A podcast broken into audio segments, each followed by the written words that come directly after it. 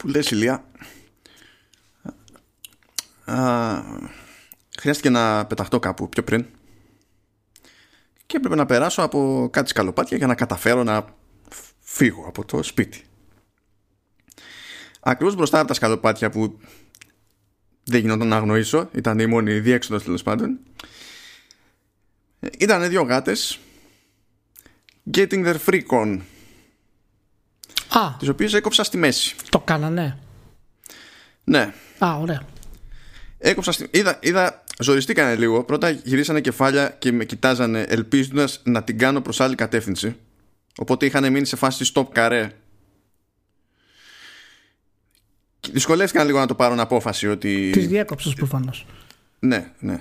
Αλλά δεν, δεν γινόταν να κάνω... Ναι, προφανώς. Τι να Ναι, έκανα, ναι, double jump. εντάξει, δεν... ναι, ναι, δεν γίνεται. Ναι. Δεν- Ήταν δεν- μια δεν δύσκολη γινόταν. κατάσταση για όλους τους παρευρισκόμενους. Ναι, ήταν λίγο άχαρο, κανείς δεν ήξερε τι να πει. Και νομίζω ότι ταιριάζει λίγο και με το πώς μας έχουν πάει αυτές οι δύο τελευταίες μέρες καθώς γράφουμε ημέρα Παρασκευή 12 Ιουνίου πράγμα που σημαίνει ότι γράφουμε ε, χοντρικά, δηλαδή και βάση ώρας χοντρικά ένα 24ωρο μετά την αποκάλυψη του PS5 λιγότερες ώρες μετά την εμφάνιση του η review του Ηλία για το The Last of Us Part 2 έχει παίξει χαμός πληροφορίας και τα λοιπά. Ε, επίσης γράφουμε από ό,τι φαίνεται μία μισή ώρα πριν αναγκαστικά μεγαλώσει λίγο παραπάνω ο Ηλίας. Θα έχει μεγαλώσει ήδη όταν θα βγει το, το επεισόδιο οπότε να το ευχηθείτε για να πας και γλυκαθεί λίγο και αισθανθεί μικρότερος ξέρω εγώ Α, ωραία. ε, ωραία, ξεκινάμε. Ε, χαίρετε, καλώς ήρθατε στο Vertical Slice νούμερο 77. Ελπίζω να είστε όλοι καλά. Το πιο βασικό είναι αυτό. Δεν υπάρχει τίποτα άλλο. Και τώρα σε κάποιους τυχαίνει οι γάτες τις θεωρούν ατυχία. Ο Μάνος πέτυχε δύο γάτες οι οποίες κάνανε τα ακατανόμαστα.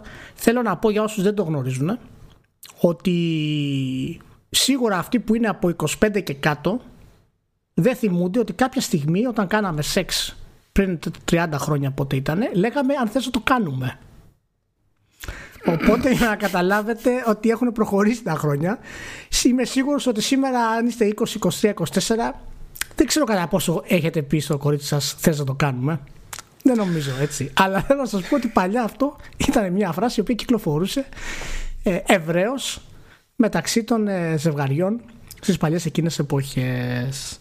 Θυμάσαι τα ύπουλα λάθη που έκανα στο GamePro που ήθελα να γράψω πρίγκιπας του σκότους και έγραφα ο πρίγκιπας του κόστους.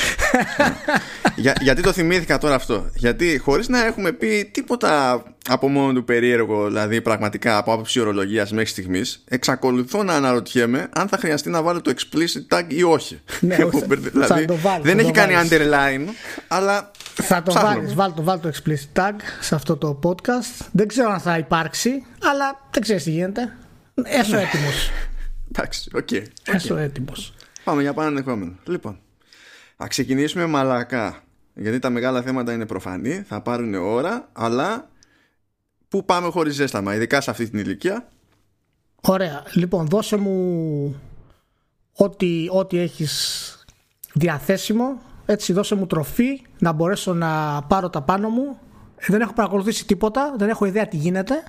Το μόνο που ξέρω και παρακολούθησα και έκανα έρευνα ήταν για τη Sony. Και φυσικά για το Last of Us, με το οποίο μιλάω από σήμερα το πρωί με πάνω από 30 άτομα και άλλους 100 στο, σε αγγλικό φόρουμ, ας πούμε, που γίνεται χαμός. Λοιπόν, Ε, εντάξει, επόμενο αυτά. είναι, το έχει μέσα. Λοιπόν, πρώτα έχουμε το λεγόμενο Public Service Announcement διότι κάποτε είχαμε πει ότι υπήρχε θέμα παραβίασης ε, Nintendo ID Nintendo Network ID και ότι υπολογιζόταν ότι είχαν θέμα περίπου 140.000 λογαριασμοί.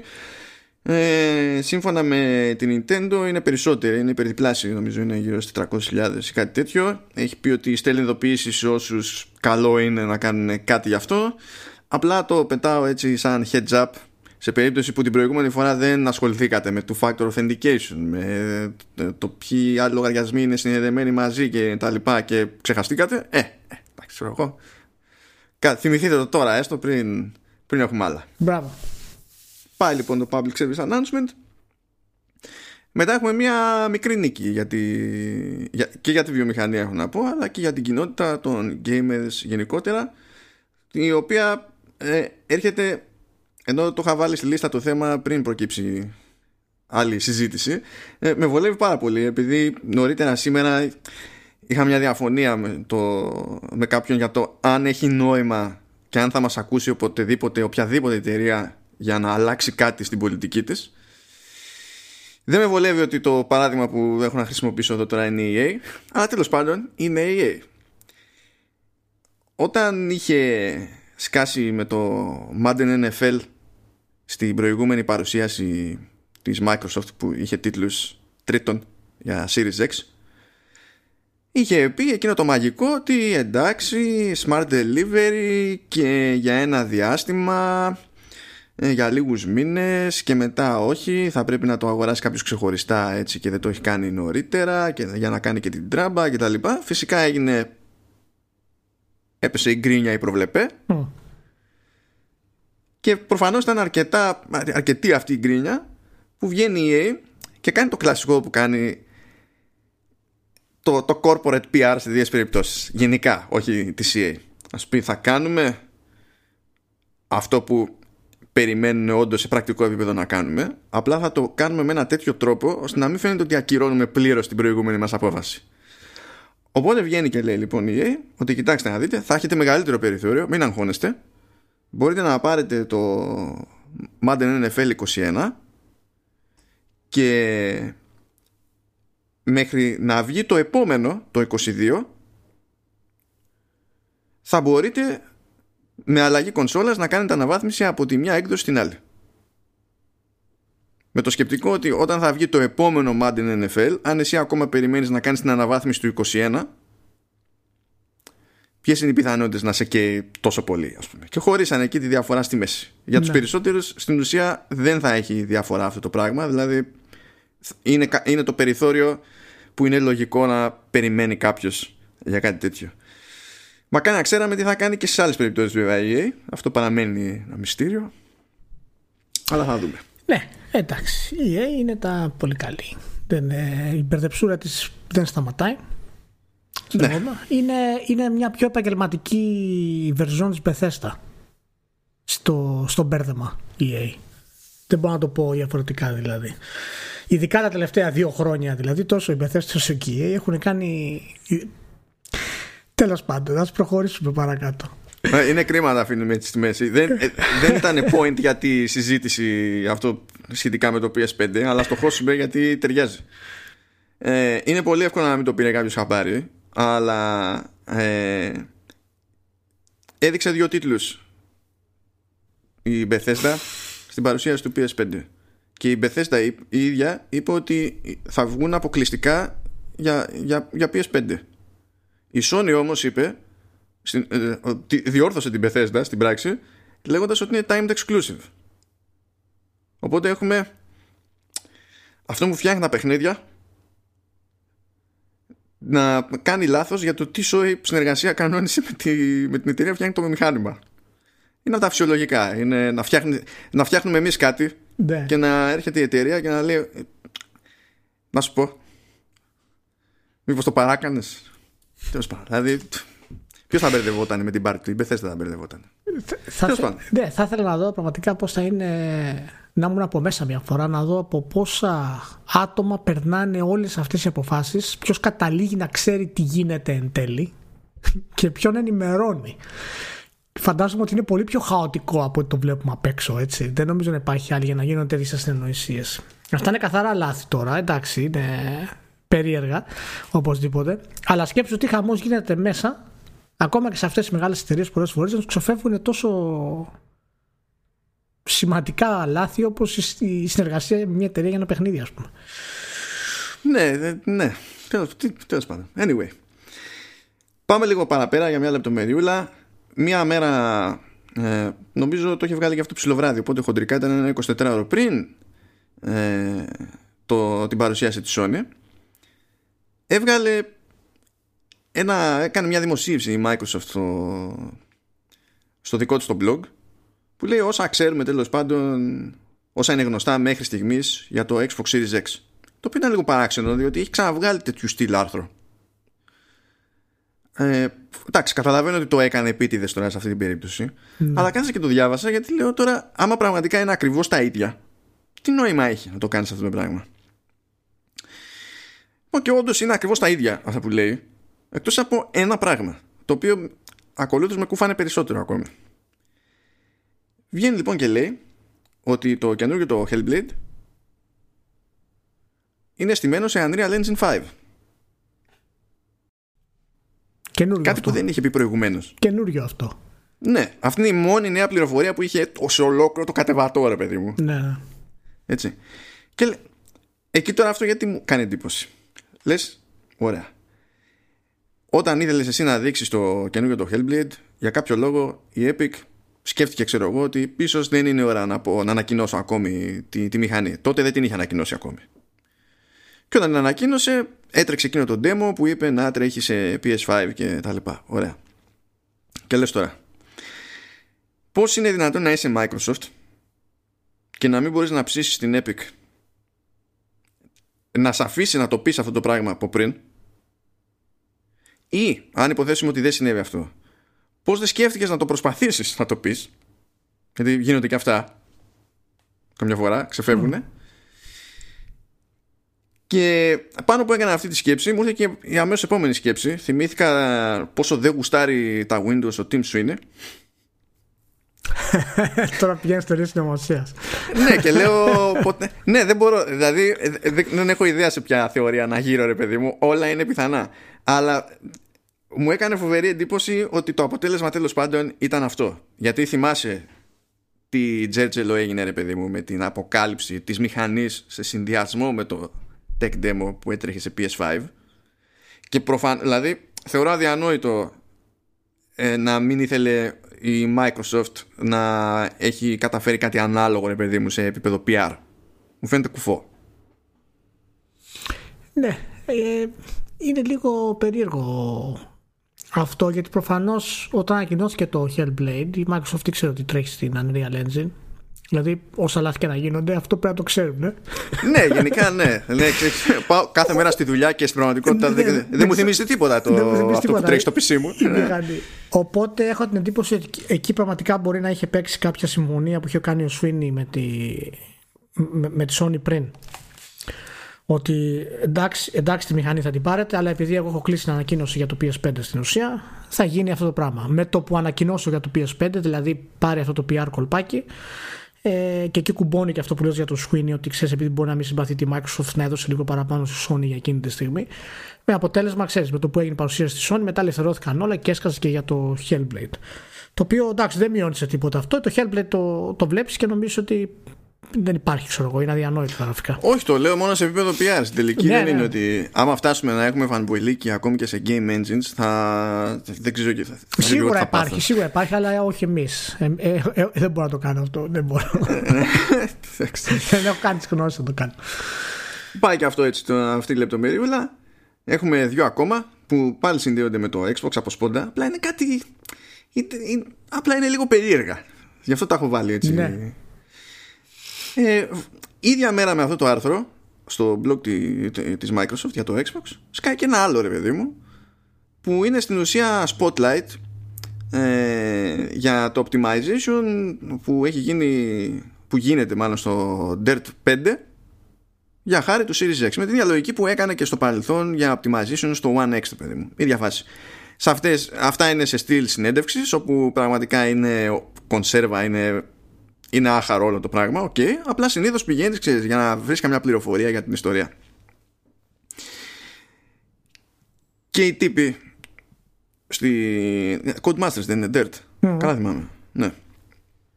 Οι τύποι λένε στα σοβαρά και το είδα μετά ότι και στις σχετικές καταχωρήσεις, τρε παιδί μου, υπάρχει τέτοια σημείωση.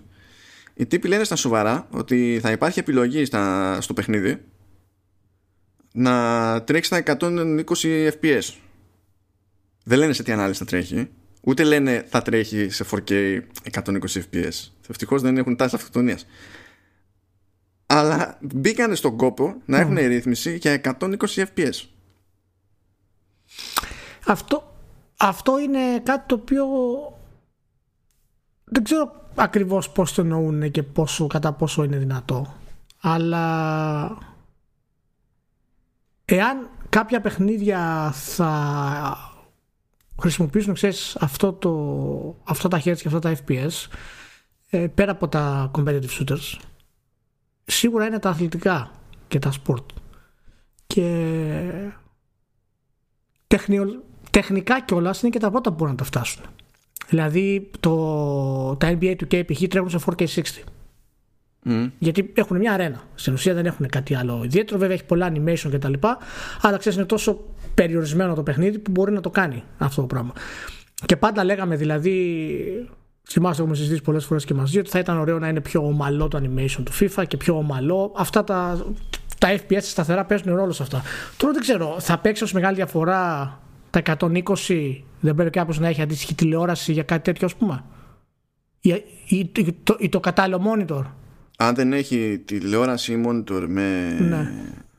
Με, το, με την κατάλληλη έκδοση, με τον κατάλληλο controller για την όποια σύνδεση, δεν θα μπορεί καν να, το, να διαλέξει το setting. Για ναι, δεν, θα μπορεί, δεν θα είναι ενεργοποιημένο δηλαδή. Αλλά το... την τηλεόραση με, που θα βάλει HDMI, ναι. πρέπει να έχει καινούργια τηλεόραση με HDMI 2.1. Ναι.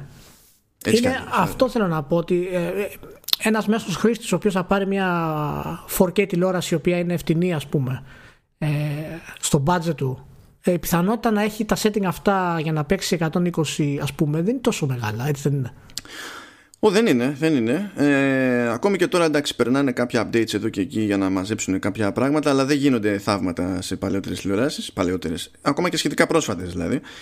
Αλλά ε, κρατάω μια πισινή σε αυτό το θέμα λίγο διότι θεωρητικά μπορείς να έχεις μια επιλογή στο παιχνίδι σου να τρέχει μέσα στα 120 παρότι αυτά τα 120 δεν θα προβάλλονται στην οθόνη ναι. και να το κάνεις αυτό το πράγμα επειδή θες το κέρδος στο, στο latency, στο χειρισμό και αυτό δεν είναι πρωτάκουστο και έχω και συγκεκριμένο παράδειγμα ε, από, το, από το ξεχασμένο πλέον Killer Instinct στο, στο Xbox ναι. που το παιχνίδι σε όλη τη φάση του τρέχει σε, σε πολλαπλάσια καρέ από αυτά που βλέπεις. Είναι στημένο δηλαδή να συμβαίνει αυτό έτσι κι αλλιώς. Δεν έχει καν επιλογή δηλαδή να, να τα δεις όλα αυτά τα καρέ στην οποιαδήποτε οθόνη. Απλά το κάνει από πίσω για να κερδίσει σε απόκριση χειρισμού. Είναι σίγουρα κάτι το οποίο θα κάνουν πολλά αθλητικά παιχνίδια πλέον και ράλι όσο ανεβαίνουν δηλαδή τα δυνατότητες της κονσόλας. Απλά ξέρεις, πάντα settings σαν τα 120 φτάνουν σε κάποια όρια και στο hardware και στην τηλεόραση και ναι, ξέρεις, είναι, λίγο, είναι λίγο extreme ας πούμε. Αν κάποιο είδος μπορεί να τα κάνει πάντως είναι τα competitive shooters τα οποία τους ή άλλως δεν βασίζονται στα γραφικά και παιχνίδια τα οποία είναι στην ουσία όλα είναι streamlined. Δηλαδή ένα ράλι ναι, ας πούμε ναι. στην ουσία η πίστα φορτώνει με την πρώτη δεν είναι... Οπότε ναι, θα δούμε. Ενδιαφέρον, ενδιαφέρον αυτό. Ενδιαφέρον. Και ένα τελευταίο πριν τα πραγματικά θέματα του επεισόδιου. Για κάποιο άγνωστο λόγο, χωρίς προεόρτια, χωρίς να βλέπω κάποια συγκεκριμένη λογική στο συγκεκριμένο πράγμα, ε, βγήκε η Bang Olufsen, αυτή η ταπεινή εταιρεία που πρέπει να μην έχει ούτε, ούτε καπάκι για καλώδιο που να κάνει 50 ευρώ και ανακοίνωσε ότι έχει, κάνει, έχει παίξει συμφωνία συνεργασίας με τη Microsoft ναι. ώστε να βγάλει σειρά προϊόντων αδιευκρίνιστο το σε τι μεταφράζεται αυτό ε, που να υποστηρίζει Xbox Audio. Πάλι τελείως σχετικό σε τι μεταφράζεται αυτό. Γιατί ακόμα και το Xbox από μόνο του δεν χρησιμοποιεί ένα σύστημα οπότε ούτε υπάρχει κάτι που να λέγεται Xbox Audio και να είναι κάτι συγκεκριμένο. Αυτό είναι καλό ψάρεμα που έπιασες. Ε, και δεν είναι, δεν, δεν το, δηλαδή το ανακοίνωσε η Bang Olufsen. Δεν ήταν ότι βγήκε η Microsoft και έκανε τόρο, ας το πούμε. Ναι. Όχι, όχι, ναι, ίσως κάτι, κάτι ετοιμάζεται αυτό. Κοίτα, αν, το, αν τα βάλεις κάτω, η μοναδική απάντηση της Microsoft στη Sony είναι ότι δεν έχει το 3D audio. Όπως το έχει διαφημίσει η Sony. Ότι θα το έχουν όλα στα παιχνίδια και έχει ειδικά headset για αυτό το πράγμα. Δεν είναι το μοναδικό σημείο το οποίο η Microsoft είναι πίσω από τη Sony σε θέματα. Μπορεί να Καλά, είναι και στο. Εντάξει. Το χοντρό είναι η διαφορά στην ταχύτητα του SSD. το ναι, λέω. Ναι, απλά επειδή δεν είναι το μοναδικό. Αυτό, αυτό δεν πρόκειται να κάνει τόσο μεγάλη διαφορά για μένα. Αλλά το, το, το, το, τον ήχο δεν τον έχει καθόλου. Δηλαδή, είναι, είναι κάτι το οποίο δεν έχει κάτι τέτοιο η Microsoft. Έχει το simulation ας πούμε του surround, αλλά πρέπει να πάρεις third party headset και να είναι συμβατό με το Xbox. Δεν έχει κάτι δικό της δηλαδή.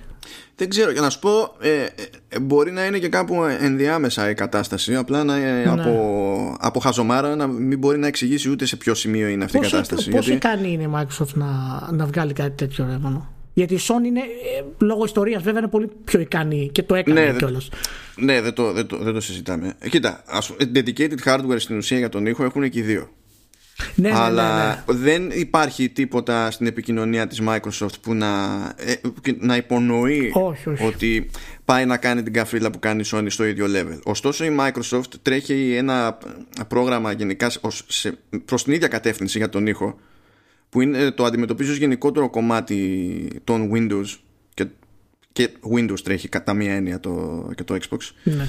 ε, που είναι και αυτό σε ένα στάδιο Χ και το κομμάτι του 3D NES ας το πούμε έτσι στο, στον ήχο είναι κάτι που θα υποστηριχθεί και με Ray Tracing παίζει και εκεί ρόλο το Ray Tracing ναι. που περνάει από την GPU στην πραγματικότητα και είναι ένα πολύπλοκο πράγμα δηλαδή είναι, είναι. Η, η Sony έχει, έχει ξεκινήσει τη διαδικασία του ήχου αυτού από, τη, από το PS4 και μιλώντας για το 3D audio και για το Uncharted το 4 οπότε έχει από την προηγούμενη γενιά βάλει τις βάσεις αυτό το πράγμα και γι' αυτό τώρα βλέπουμε και με το και, PSVR πάρα πολύ ναι, ναι και γι' αυτό τώρα βλέπουμε βέβαια και το, το headset ας πούμε που θα μιλήσουμε και τα λοιπά ε, δεν ξέρω, δεν ξέρω. Εγώ θα ήθελα πολύ. Είναι κάτι το οποίο μου λείπει από τη Microsoft έτσι, να focus σε αυτό το πράγμα να πει ότι παιδιά έχουμε και εμείς αυτή τη λύση που πάει μαζί με το X αυτό είναι το συνολικό μας πακέτο βγάλε και ακουστικά καινούρια ειδικά για το Xbox Official ή κάτι αντίστοιχο τέλος πάντων κάποια συμφωνία με εταιρεία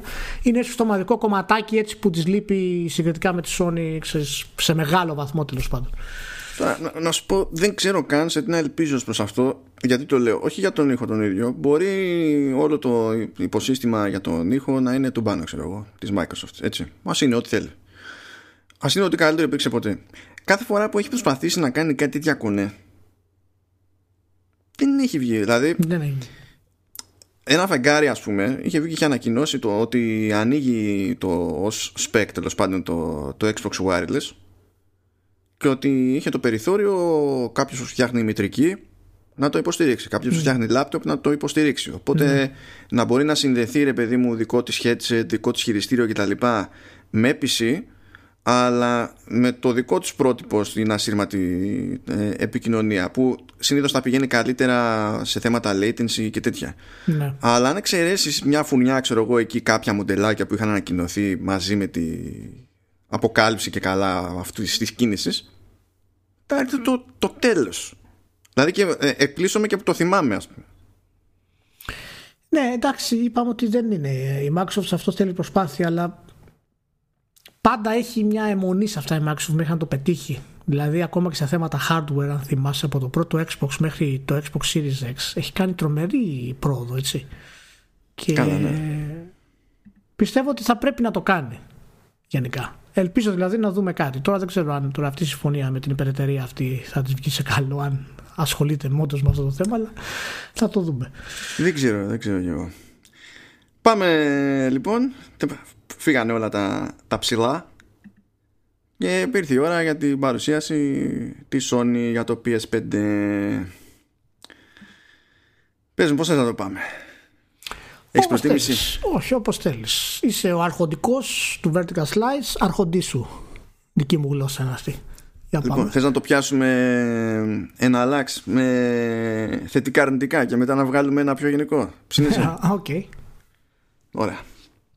Θες να κάνεις την αρχή, τι γουστάρεις; Γιατί όπου να είναι έχει και γενέθλια. Μην μου λένε μετά ότι ήμουν άγενε.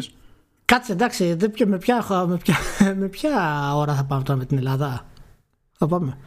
Ε, ε, ε. με οποιαδήποτε, σε οποιοδήποτε time zone, ε, σε λίγο είναι. εντάξει, δεν απέχει και πολύ. Ε, ναι, με τι θες να σου ξεκινήσω, πώς το βλέπεις; Πιάσε, ε, πιάσε θετικά να πιάσω και εγώ θετικά και μετά πάμε για το τι μας φάνηκε off αν έχουμε κάτι αρνητικό και να βρίσκουμε το ζυγί ε, θετικά μπορώ να πω ότι μου άρεσε το γεγονός ότι δεν υπήρχε πολύ μπλα μπλα αυτή τη φορά. Μου άρεσε το γεγονός ότι οι δύο-τρεις φορές που εμφανίστηκαν τόσο ο Ράιαν όσο και της Arkane όσο και της Guerrilla οι, οι δημιουργοί. Και φυσικά ο Hulst ο πρόεδρος του Worldwide Studios no, της Sony ήταν γρήγοροι, άμεση, συγκεκριμένοι φυσικά ήταν marketing talk ok, okay, δεκτό, αυτή είναι η δουλειά του, της παρουσίασης αυτής και μας άφησαν πάρα πολύ γρήγορα να περάσουμε στα, στα παιχνίδια. Αυτό μου άρεσε. Μου άρεσε γενικά η αίσθηση του tease που έκανε η παρουσίαση. Ίσως κούρασε λίγο παραπάνω από όσο ήθελα, αλλά μου άρεσε που είχε μια ροή ότι σας δείχνουμε ένα παιχνίδι και στην ουσία ξέρεις, χτίζεται η κονσόλα με τα παιχνίδια και σας δείχνουμε λίγο από την κονσόλα, σας αφήνουμε κάτι να εννοηθεί, λίγο τα κουμπάκια, λίγο από εδώ, λίγο από εκεί. Ε, ήταν τέλος πάντων έτσι παιχνιδιάρικο. Α το πούμε αυτό δεν μπορώ να βρω άλλα πολλά θετικά. Είναι η αλήθεια. Μη μου πεις, είσαι τέτοιος; Ε, από τους κακούς. από τους μισητούς εχθρούς. Από τους, αντι, αντιχρίστους πρωτίστως. γιατί άμα, άμα, δεν, άμα δεν υποστηρίζεις τα πάντα Sony είσαι τουλάχιστον ερετικός. Όχι ούτε καν κακός ε, άνθρωπος. Δεν μπορώ να βρω άλλα πολλά θετικά. Δεν ξέρω αν το ότι δεν βρίσκω άλλα θετικά σημαίνει ότι όλα περνάνε αρνητικά. Δεν νομίζω. Όχι, όχι, εντάξει. Ε, Απλά... Αλλά η αλήθεια είναι ότι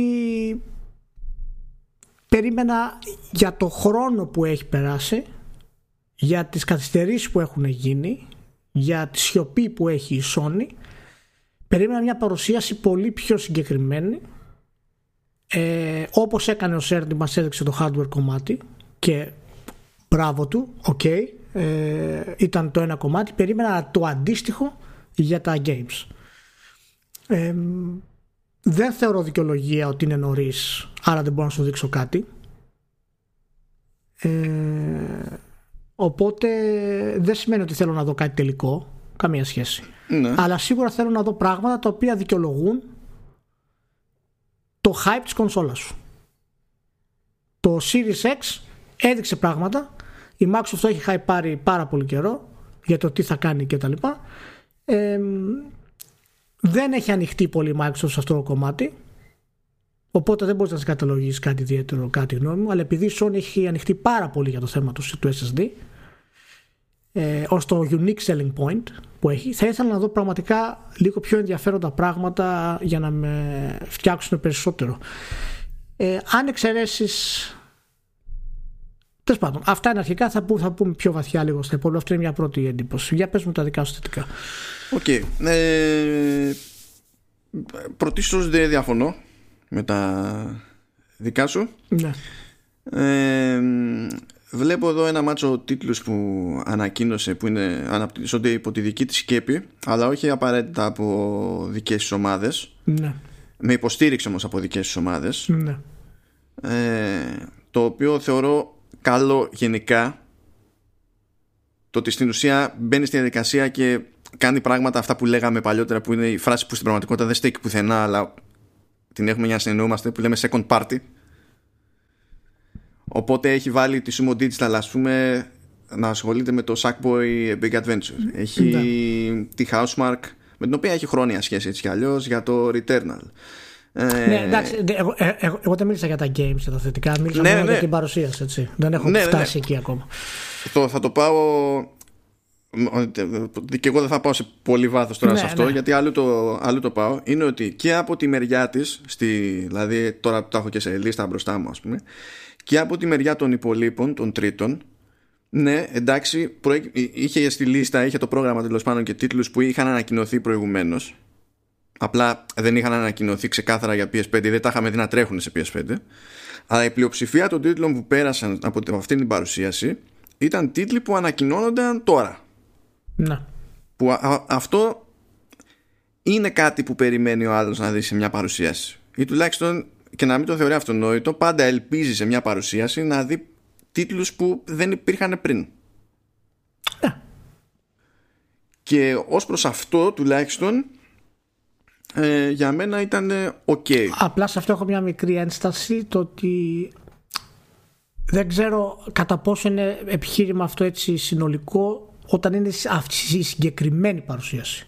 Όταν πρωτοπαρουσιάζεις κονσόλα δηλαδή. Ναι, αυτό, αυτό, θα αυτό, αυτό, αυτό είναι μια μικρή ένσταση που έχω. έχω, έχω ως προς αυτό έχω δύο, δύο ενστάσεις. Η μία είναι αυτή που είπες ναι. και η άλλη έχει να κάνει ακόμα και με, το, και με το χειρισμό αυτού του υλικού που είναι, το, το, είναι ο κλασικός αχταρμάς. Ναι. Δεν έχω πρόβλημα με το να είναι το ένα τρέιλερ πίσω από το άλλο. Κανένα πρόβλημα δεν έχω. Ε, και μ' αρέσει και με διευκολύνει εδώ που τα λέμε. Αλλά το πηγαίνω από τελείως κουφό indie ε, σε remake Demon Souls μετά σε άλλο κουφό indie μετά άλλο κουφό indie και ε, έχω ένα βίντεο για να δούμε τον υδρότα στο NBA 2K αυτό το περίεργο το ακορντεόν εμένα δεν μου βγάζει ένα συγκεκριμένο μήνυμα. Δηλαδή α, δεδομένου ότι ο, μια τέτοια παρουσίαση είναι εκ των πραγμάτων ε, ένα τεράστιο διαφημιστικό ε, και το, στο διαφημιστικό ακόμη, όποιος κι αν είσαι, θα σφουγγάρει για τα πιάτα, αν θες να, να σπρώξεις, θα προσπαθήσει να στήσει μια ιστοριούλα, κάτι συγκεκριμένο, ρε παιδί μου, πίσω από όλο αυτό. Είναι, είναι κάτι που καμία εταιρεία δεν έχει βασικά ασχοληθεί ιδιαίτερα. Έτσι, ναι, αυτό το κάνει, γιατί... είναι μόνιμο μου παράπονο από τη βιομηχανία γενικά.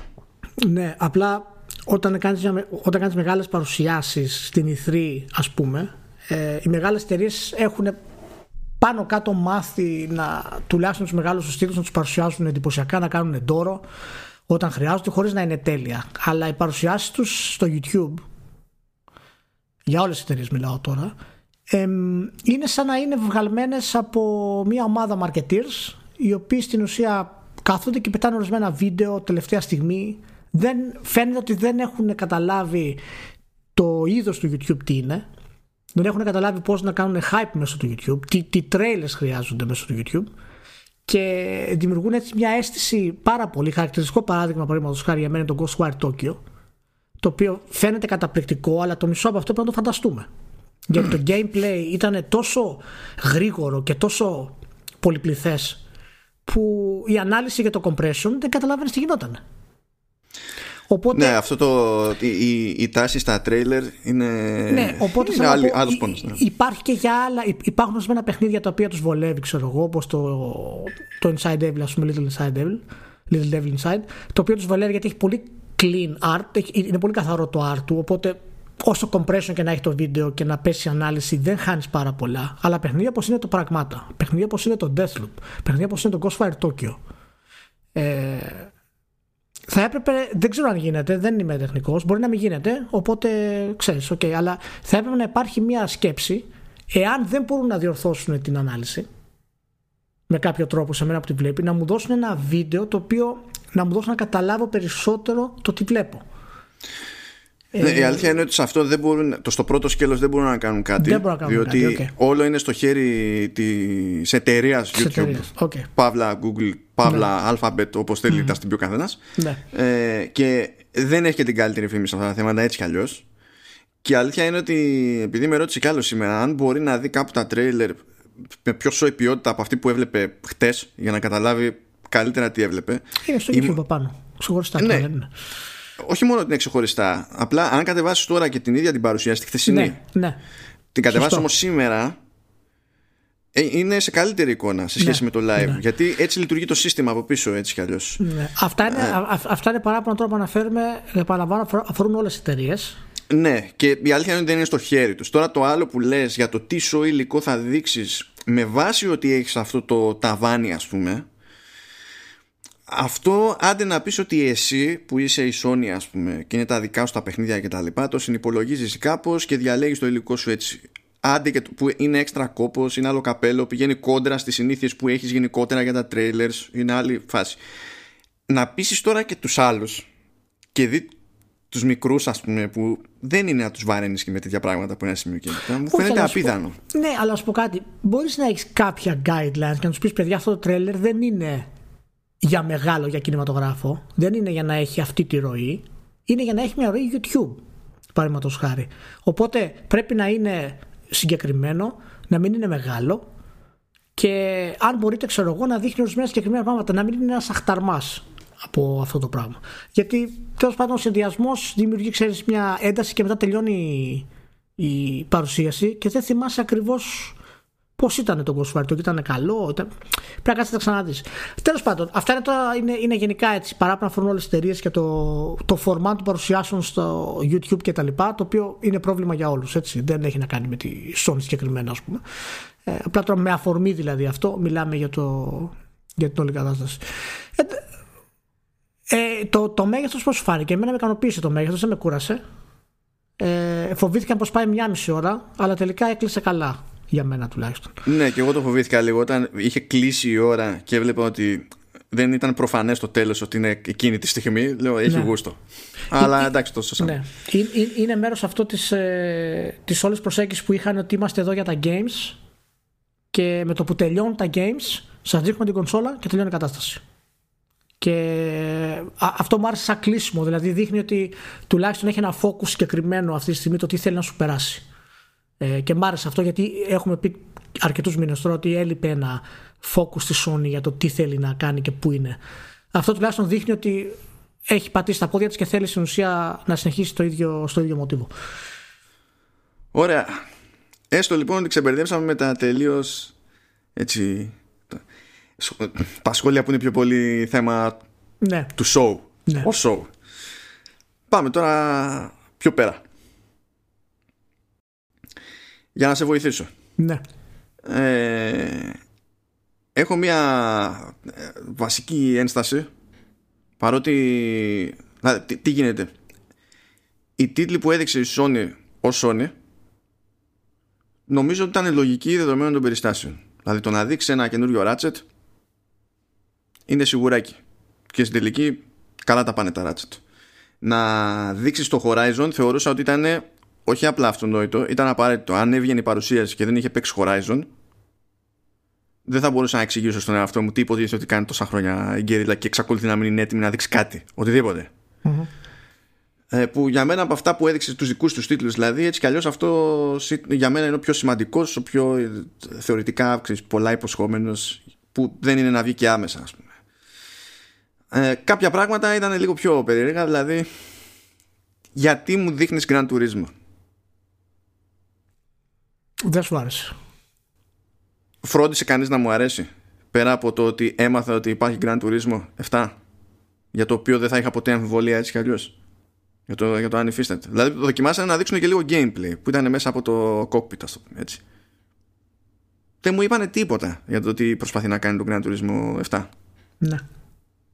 Και εννοείται ότι για τους περισσότερους τίτλους και τους δικούς τους αλλά και των τρίτων ε, δεν είχαμε καν έτος για πιθανή κυκλοφορίας. Ναι, θα πάμε λίγο στα χρονικά λίγο, γιατί έχει μια ναι. συζήτηση εκεί. Αλλά ε, το, αν είναι ένα πράγμα που μου μένει ως περίεργο, ναι. παρότι οι μεμονωμένοι τίτλοι εδώ και εκεί στην ουσία μου άρεσαν σαν πρώτα λογικά βήματα, ας πούμε, σε, σε παραγωγές, ε, είναι ότι όταν πηγαίνεις και μου λες The Future of Gaming και κάθομαι και βλέπω τι μου δείχνεις από τις δικές σου ομάδες προφανώς, γιατί αν είναι κάποιος να έχει κάνει τσαχπινιά πρώτος, εσύ θα είσαι που κανονίζεις και το hardware. Και το μόνο πράγμα που βλέπω που, που φωνάζει από μακριά, ρε παιδί μου, ότι χωρίς SSD δεν θα έτρεχε το παιχνίδι, όχι θα ήταν περίεργο, όχι θα ήταν χειρότερο, δεν θα λειτουργούσε αυτό το παιχνίδι. Ναι. Είναι το Ratchet, ναι. στο οποίο δεν στέκεσαι καν, ξέρεις, να το χαϊπάρεις λίγο ως προς αυτό. Άμα το ξέρεις ότι αυτό είναι το πρόγραμμα, τι πηγαίνεις και μου λες the future of gaming; Εγώ δεν έχω παράπονο που αυτή τη στιγμή δεν βλέπω τι μπορεί να μου κάνει σε μερικά χρόνια από σήμερα το hardware. Θεωρώ λογικό να μην το βλέπω. Αλλά πηγαίνεις και μπριζώνεις τον κόσμο μόνος σου όταν πηγαίνεις και το ονομάζεις έτσι. Ελάτε Κοίτα, να σας δείξω εγώ τι εστιβέρει κοκό. Καταλαβαίνω τι λες. Εγώ δεν, δεν το παίρνω τόσο βαριά αυτό γιατί το θεωρώ marketing talk και θεωρώ ότι είναι κάτι το οποίο οποιαδήποτε εταιρεία θα πει για να χαϊπάρει τον κόσμο. Δηλαδή το hype στην ουσία αυτό κάνει. Θα μπορεί να σου δείξει δύο τρέλερ και να σου πει The Future of Gaming και αυτός που αγαπάει τη Sony και την ακολουθεί να πιστεί, να πιστέψει, μπορεί και κάποιος και κάποιος άλλος. Ε, καταλαβαίνω τι να πεις βέβαια, σαν από άποψη ότι ξέρεις πρέπει όταν αναφέρεις κάτι να το κάνεις backup σε αυτό που λες. Ε, αλλά εντάξει, είμαστε και λίγο συνηθισμένοι από το hype και των δύο, και όλων των εταιριών. Εκτός από την Nintendo βασικά. Η Nintendo δεν λέει τίποτα. Η Nintendo απλά δείχνει το Breath of the Wild ένα βίντεο και το άλογο πηγαίνει μόνο του. και το λένε στοιχείο. Οπότε, ναι, καταλαβαίνω ότι λες δεν με πήραξε εμένα τόσο αυτό. Ε, πώς φάνηκε το... Μιας και μιλάμε τώρα για τα first party Sony του, του Spider-Man, το Miles Morales. Η αλήθεια είναι ότι πρώτον δεν περίμενα να... Δηλαδή ήταν αυτονόητο ότι φτιάχνανε Spider-Man, εντάξει. Ναι. Δεν περίμενα όμως ε, να έχουν προλάβει οτιδήποτε για το 2020. Ναι. Αυτό βέβαια σημαίνει κάποια πράγματα από μόνο του και μετά μπερδευτήκαμε κιόλας και με το τι είναι το, το Spider-Man Miles Morales γιατί άρχισαν να λένε ότι είναι κατά βάση expansion. Ναι, το οποίο το διαψεύσανε μετά η Insomniac. Ναι, αλλά το διέψευσαν με τη λογική ότι είναι τελείως ανάλογου βεληνικούς παραγωγή ή ότι είναι standalone όπως ήταν το Uncharted ε, The Lost Legacy. Ναι. Νομίζω ότι αυτό δεν το είπανε και η όλη κατάσταση λίγο για το συγκεκριμένο τους ξέφυγε γιατί το παιχνίδι φαίνεται ότι δεν είναι τεχνολογία PS5. Μα δεν θα προλαβ... Δηλαδή ε, δεν είναι λογικό να το προλαβαίνανε. Και γι' αυτό δείξανε, και, και γι αυτό δείξανε CG στην πραγματικότητα. Κάποιες σκηνές που δείξανε είναι στην ουσία in camera, ε, in engine τέλος πάντων, αλλά εάν βάλεις τα αντίστοιχα screenshots που βλέπαμε με το Spider-Man του κανονικού στο PS4 δεν θα δεις μεγάλες διαφορές. Το οποίο παραμένει ένα από τα παιχνίδια που έχει το καλύτερο, από τα καλύτερα anti-aliasing και temporal anti-aliasing στον κόσμο έτσι. Το Spider-Man.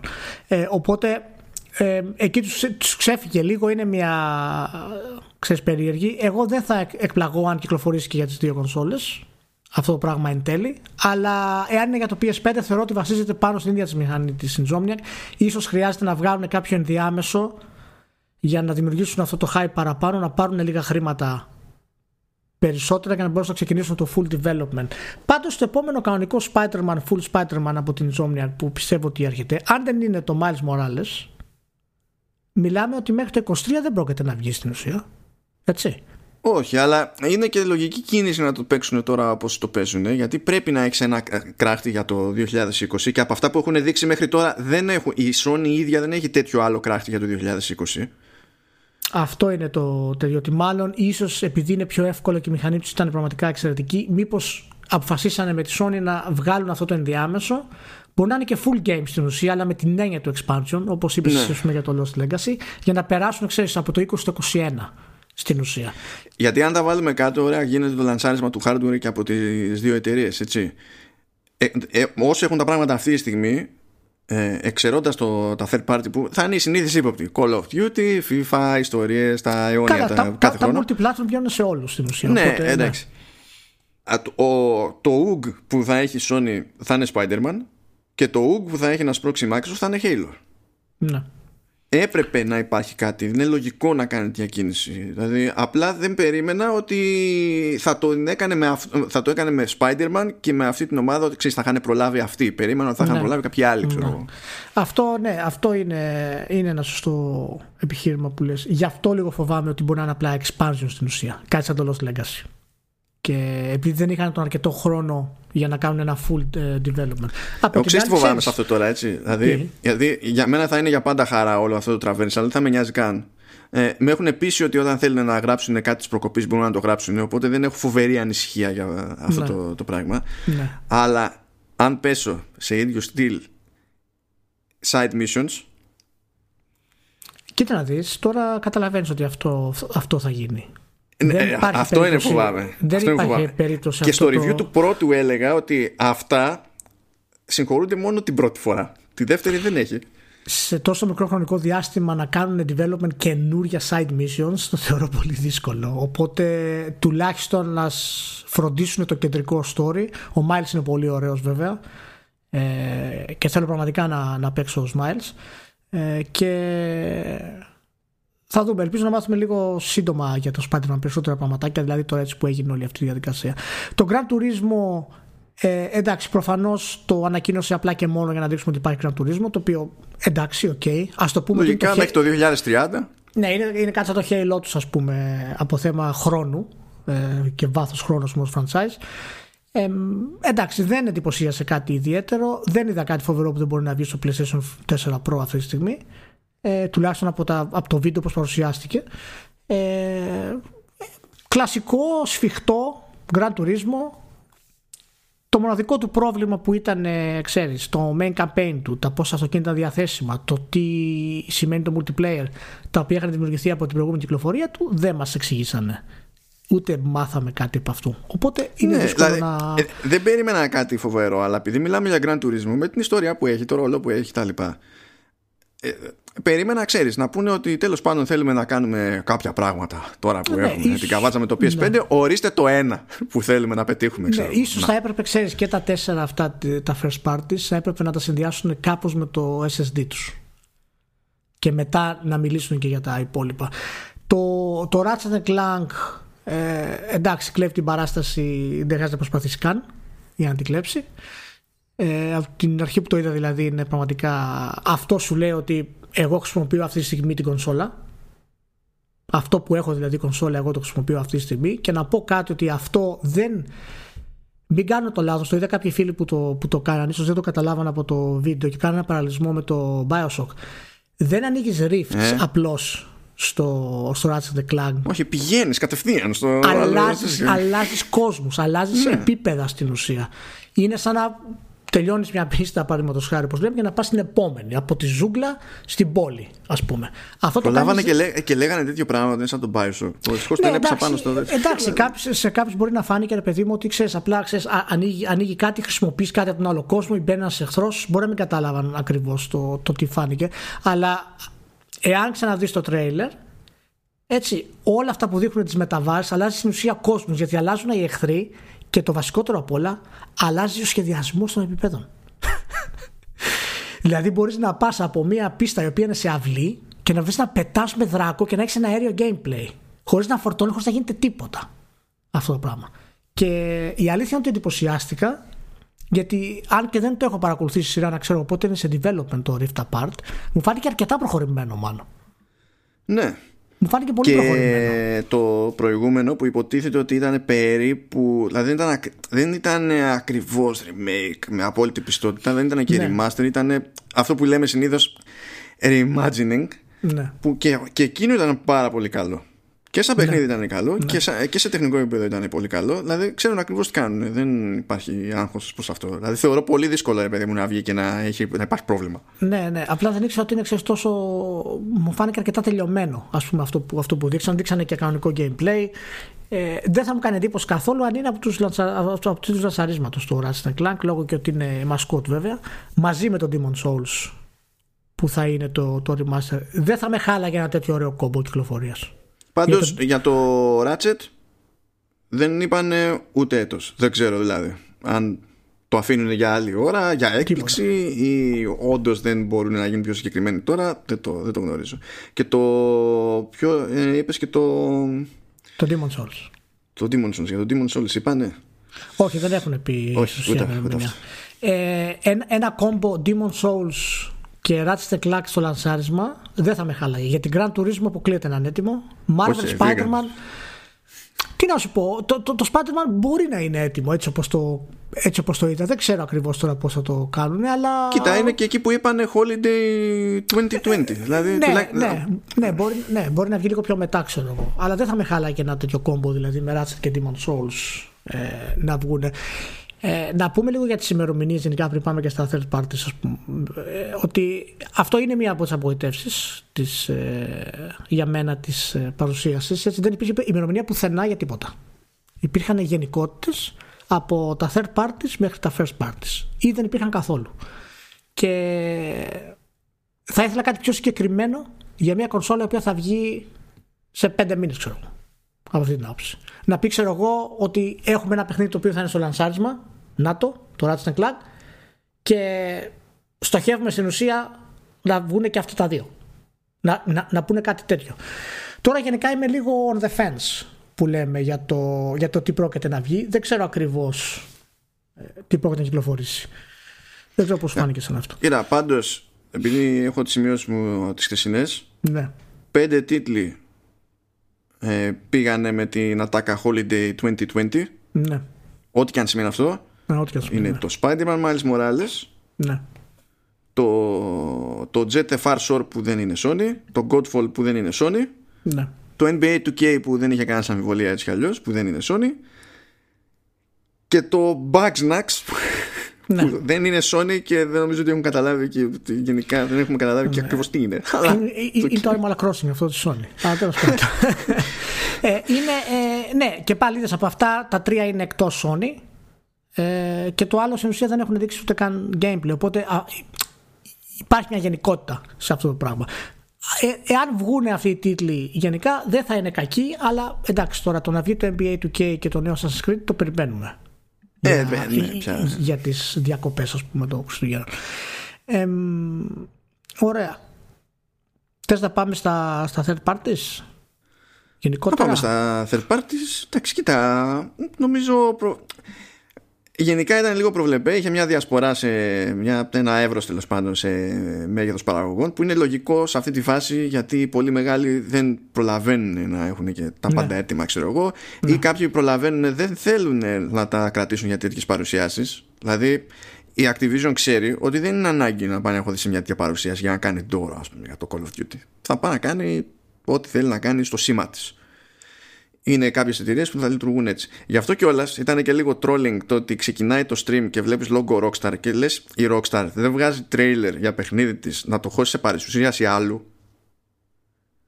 Ούτε κατά λάθος. Εδώ βαριέται να βγάλει trailers. Βγάζει, ξέρω εγώ, 1,5 trailer και μετά κυκλοφορεί το παιχνίδι. Και γι' αυτό για μένα ήταν άκυρο αυτό που είδα στην αρχή με το GTA που ήταν και, είχε και σηματάκι PS4 πάνω για να μην δημιουργηθεί καμία Ε, παρεξήγηση. εντάξει, ναι, όχι, δεν έχει να κάνει. Αφού είναι το GTA, όπου και να το βάλεις, αυτό κάνουμε τώρα. Δεν έχει κάτι Ναι, άλλο. είναι, δηλαδή, με, θα με, το- Με γεια τους, με χαρά τους. Τι να σου πω. Είναι, είναι, είναι σαν το επαγγελματικό Skyrim. Έτσι θα το πούμε τώρα αυτό. ναι, ναι, ναι. Μόνο αυτό έλειπε πραγματικά. Μόνο, μόνο, μόνο αυτό. Λες ότι άλλη μια γενιά, άλλο ένα port, πάρα πολύ ωραία. Βέβαια, η σκέψη μου έμεινε είναι ότι η Insomniac θα μπορεί, μπορεί με κάποιο τρόπο ας πούμε, να ετοιμάζει το Ratchet. Να ετοιμάζει για κάπου κοντά στο λανσάρισμα ή στο λανσάρισμα οτιδήποτε σε Spider-Man και είναι η Rockstar και λέει θα χρειαστούμε κανένα χρόνο ακόμα για το port ενός παιχνιδιού που έτσι κι αλλιώς το έχουμε κάνει port σε PC. Ε, να πω ότι δεν με χαλάει πολύ η αλήθεια είναι, το θέλω γιατί αν θυμάσαι βέβαια το κάθε αυτό το καημένο ήταν cross-gen και σου βγήκε η Παναγία στην ουσία μέχρι να το ευχαριστηθείς να το δεις με τα γραφικά που πρέπει στο PS4 χοντρικά στο Pro και αυτό είναι σχετικό έτσι. πιστεύω ότι στο 5 θα δούμε πραγματικά κάτι αξιόλογο και ελπίζω να κάνουν αρκετές βελτιώσεις που θα χρησιμοποιήσουν τη, την κονσόλα για να μην πετάγονται τα κτίρια μπροστά στη μούρη σου όταν ε, πηγαίνεις στο αυτοκίνητο. Ε, αυτό πια θα ισιώσει γιατί αυτό είναι. Εντάξει, οκ. Ε, οπότε, ναι, έχει, έχει ακόμα πόδια ο τίτλος.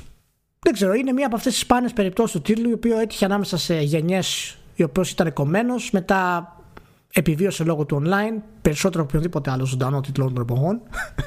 είναι, είναι το Counter-Strike του gaming πλέον, ας πούμε. Δεν είναι ασύλληπτο αυτό που σημαίνει το Grand Theft Θα Auto. το βγάλει λέει και το online ο standalone free to play. Ναι, ναι. Που αυτό θα βγάζει από μόνο του έτσι κι αλλιώς τόσο χρήμα που μπορεί να το δώσει και δωρεάν το GTA 5 το υπόλοιπο. Ναι, και ναι. να μην την νοιάζει καθόλου. Ε, α- από εκεί πέρα τι σου εντυπωσίασε; Από εκεί και πέρα Capcom. Capcom επιτέλους η Capcom επιστρέφει λέγαμε Capcom γιατί- ήταν φάση.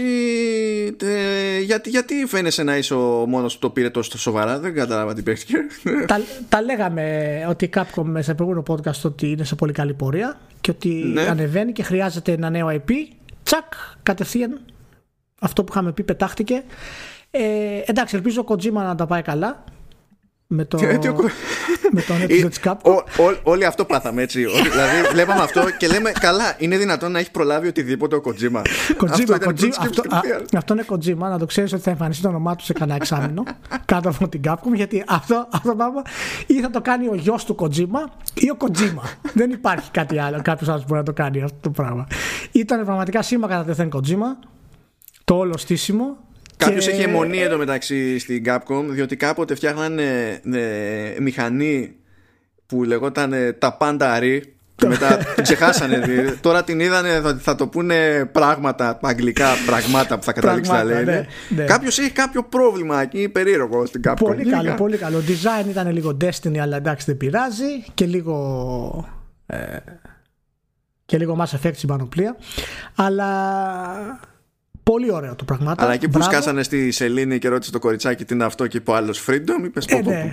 Αυτό Εγώ περίμενα. Ε, ε, Πώ τώρα, Freedom να λέει να φεύγει να χάνεται από την οθόνη και να λέει μετά Hideo Kojima Game by, Capcom. Κατά αυτό λείπει. Άμα δεν το κάνουν μάλλον, εγώ δεν τους φταίω μετά. δεν τους φταίω εγώ μετά. Λοιπόν. Ε, μπράβο, ήταν πολύ ενδιαφέρον. Μπράβο στην Capcom, μπράβο στους στους Ιάπωνες που έχουν ανέβει, έχουν ανέβει πάρα πολύ. Είμαστε αρρωστημένοι με τους Ιάπωνες. Πάντα έχουν πολύ ενδιαφέροντα πράγματα. Ε, τι άλλο, τι άλλο; Χώσανε, κάτσε, χώσανε και Resident Evil που φαίνεται όντως να ισχύουν αυτά που κάναμε που είχαν προκύψει και τα λέγαμε σε ένα επεισόδιο ότι κάποια στροφή εσωτερική έγινε για ένα παιχνίδι που αναπτυσσόταν ως ναι. άλλο Resident και ναι. τελικά θα γίνει το main Resident ξανά και προσπαθούν να δείξουν ότι κάτι περίεργο παίζει και ότι είναι αμφιλεγόμενη η δράση του Chris Redfield και κάτι τέτοια πράγματα και ήταν σε περιβάλλον άλλο πάλι λίγο επαρχία, πάλι λίγο, λίγο περίεργο. κάτι ύποπτο πάνε να κάνουν εκεί πέρα τα πάλι. Παίρνεις τα vibes του Resident Evil 4. Έχω, έχω κάτι με γαργαλάει εμένα στο, σε αυτό. Έχω πάρει vibes Resident Evil 4. Είναι το Village που λέγεται Village. Είναι γενικά οι εξωτερικές τοποθεσίες που έδειξε. Ε, είναι η ποικιλία των εχθρών που εμφανίστηκαν. Ε, και Έχω, έχω κάτι με τρώει, κάτι με τρώει σε αυτό. Κάτι πάνε να κάνουν πραγματικά πολύ καλό. Πιστεύω ότι είναι στροφή ιδιαίτερη μετά το 7. Ε, και ελπίζω πραγματικά να τους βγει. Θα είναι πολύ καλή η επιστροφή. Ε, τώρα για, μετά από κάτι εντυπωσιακό ρε παιδί μου γιατί εντάξει ε, Το καλύτερο τώρα... παιχνίδι ποιο ήταν που είδες; Ε, Καλύτερο παιχνίδι Ναι αυτό που σε εντυπωσιάζει περισσότερο ε, αν το πάω, ξέρεις κάτι πώς μου κάτσε στο μάτι, αλλά και το τι πιθανότητες έχει να είναι σόι παιχνίδι. Ναι, όλα μαζί, όλα μαζί. Ε, Γενικά. Θα. Κοίτα, δεν θα πήγαινε. Ή θα, ή θα πήγαινα πρώτη επιλογή, ας πούμε, Resident, γιατί ναι. μπορώ να αισθανθώ μια σχετική ασφάλεια. Ναι. Ή από συγκυρία, εναλλακτικά, θα έβαζα Ghostwire Tokyo Mm-hmm. Επειδή ξέρει ότι θα παίξει ακόμα και βλακία να κάνει, θα παίξει από ένα επίπεδο και πέρα ο Μικάμι σε επίπεδο βλάβης και, και χαζομάρας, που θα είναι το σωστό για την πάρτη μου, ρε παιδί μου. Λοιπόν, εγώ θα σου πω τώρα αυτό που με αρρώστησε περισσότερο απ' όλα ήταν το Little Devil Inside. Mm. Ε, αυτό είναι 10 στα 10. Κάντε το, pre- ναι, ναι. το pre-order από τώρα, σας το λέω εγώ. Εάν δεν σας αρέσει, θα σας δώσω εγώ τα λεφτά σας πίσω. Λοιπόν, ε... Γιατί σ' άρεσε εκείνο το cut με την τουαλέτα και τη χειρομοβίδα. Αυτό είναι, πρέπει να ήταν η καλύτερη στιγμή σε όλο το stream. παραλίγο, παραλίγο να είναι αυτό που λέει. παραλίγο. Αλλά αυτό που με αρρώστησε πραγματικά ήταν μέσα σε όλο το χαμό που είναι ο παππούς στην πανιέρα και σπρώχνει ένα παπάκι. ναι, ναι, ναι. Ήτανε, λοιπόν, το soundtrack, το, το art, ε, τα διάφορα activities που φαίνεται ότι μπορείς να κάνεις, το ότι είναι survival, Πραγματικά με εντυπωσίασε πάρα πολύ το Little Inside. Πραγματικά πάρα πολύ. Θέλω να πω ότι επίσης με εντυπωσίασε πάρα πολύ και το Κένα, το Bridge of Spirits. Ναι. Για δύο λόγους. Ο πρώτος είναι βέβαια ότι το animation είναι για γέλια, ας πούμε. Είναι σαν να έχει κατέβει Pixar και να πήγε μέσα να το κάνουν. Η εταιρεία είναι στην ουσία εταιρεία animation, έτσι. Ναι, αυτό ναι. ξέρουν να κάνουν. Αλλά επειδή δεν είναι εταιρεία gaming, εντυπωσιαστικά από το. Ξέρεις, ήταν μια πόλη μες στο δάσος και λέω τι είναι αυτό; τι συμβαίνει; Και μου άρεσε επίσης γιατί έχει, ξέρεις, έχει το Pikmin μέσα του. Έχει όλα αυτά τα ζωάκια τριγύρω της τα οποία πηγαίνουν ε, για να το κάνουν. Ε, και το Goodbye Volcano High. Φυσικά. Αυτά τα τρία ήταν που μου κάνουν εντύπωση, ξέρεις, από αυτά που δεν περίμενα. Να σου πω. Α το πούμε. Οπότε για μένα οπωσδήποτε βάλτε αγορές οπωσδήποτε Little Devil Inside και ένα Bridge of Spirits Goodbye Volcano High το Stray και το Jet Far Shore. Αυτά θα τα αγοράσετε οπωσδήποτε. Δεν ξέρω αν είναι άσχημα ή όχι. Αποκλείται να είναι άσχημα. Δεν ξέρω, αλλά βγήκε, βγήκε το review. Ε, να τα πάρετε. Ε, λοιπόν, θέλω να σας ρωτήσω κάτι για αυτό τώρα. Συγγνώμη, ένα, ναι. απλά για, ε, είπες τα δικά σου. Ναι, ναι. Να συμπληρώσω λίγο ότι δεν, δεν ξέρω πώς κατα... Ποιο ήταν το τελευταίο που είπες το Jet Far Shore το οποίο είναι, είναι διαστημικό survival carve a future out for people haunted by oblivion and propelled by dreams. Ωραία. και εμένα μου έμεινε αυτό γιατί έχω πέσει σε παιχνίδι Super Brothers και είναι πολύ τρύπη ναι. αλλά ναι, με την καλή την έννοια. Και ήταν, δεν θυμάμαι πλέον πώς, είναι, πώς λέγεται το προηγούμενο παιχνίδι που είχα παίξει αλλά είχε βγει σε mobile και τέτοια αλλά ήταν καλό παιχνίδι και ήταν όσο τρύπη φαίνεται να είναι και αυτό. Είναι ειδική περίπτωση.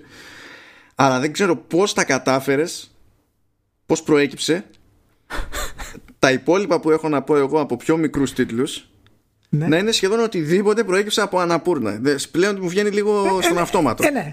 Ε, ναι, ε, ναι. Δεν, θα το συζητήσουμε. Να πω σύμφωνα με τη θεωρία των ονομάτων μου, το Jet Far Shore δεν είναι ό,τι καλύτερο. Έτσι, είναι σαν το Horizon Zero Dawn, ας πούμε. Δεν ήταν το καλύτερο όνομα, έτσι, αλλά τουλάχιστον ήταν αρκετά καλό για να μπορέσει ο τίτλος να είναι super. Το Jet The Far Shore θα ήταν πολύ καλύτερο παιχνίδι αν λεγόταν The Far Shore. Νομίζω ναι, είναι εμφανές. Είναι, ναι, είναι αυτό το, το ότι ε, ε, νιώθεις ότι κάποιος προσπάθησε τελευταία στιγμή λίγο παραπάνω.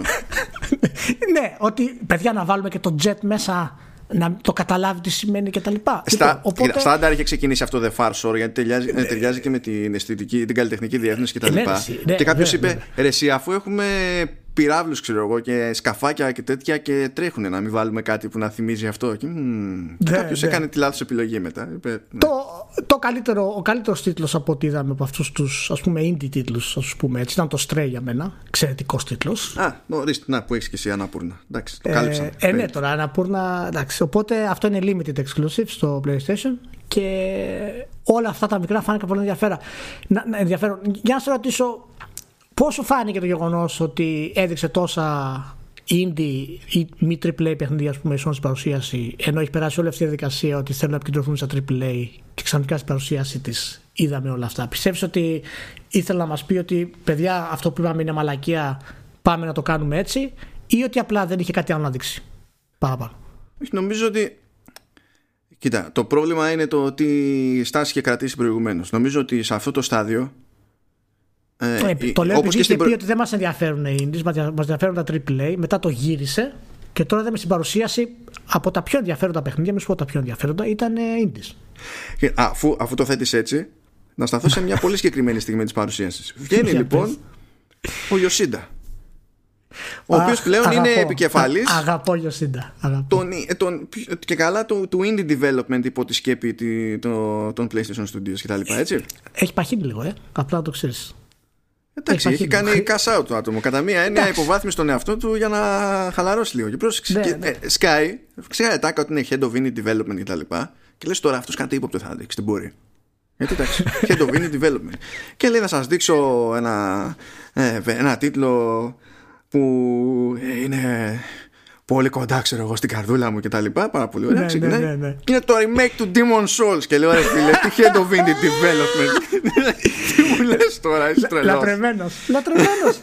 Γιωσίντα λατρεμένος. Μαγουλάκι έχει φτιάξει εδώ μεταξύ. Είναι ο καλύτερος. Είναι ο καλύτερος. Μ' αρέσει. Κοίτα, ας πω εντάξει, έχει κουραστεί πολύ ο Γιωσίντα. Μ' αρέσει που το κάνει αυτό.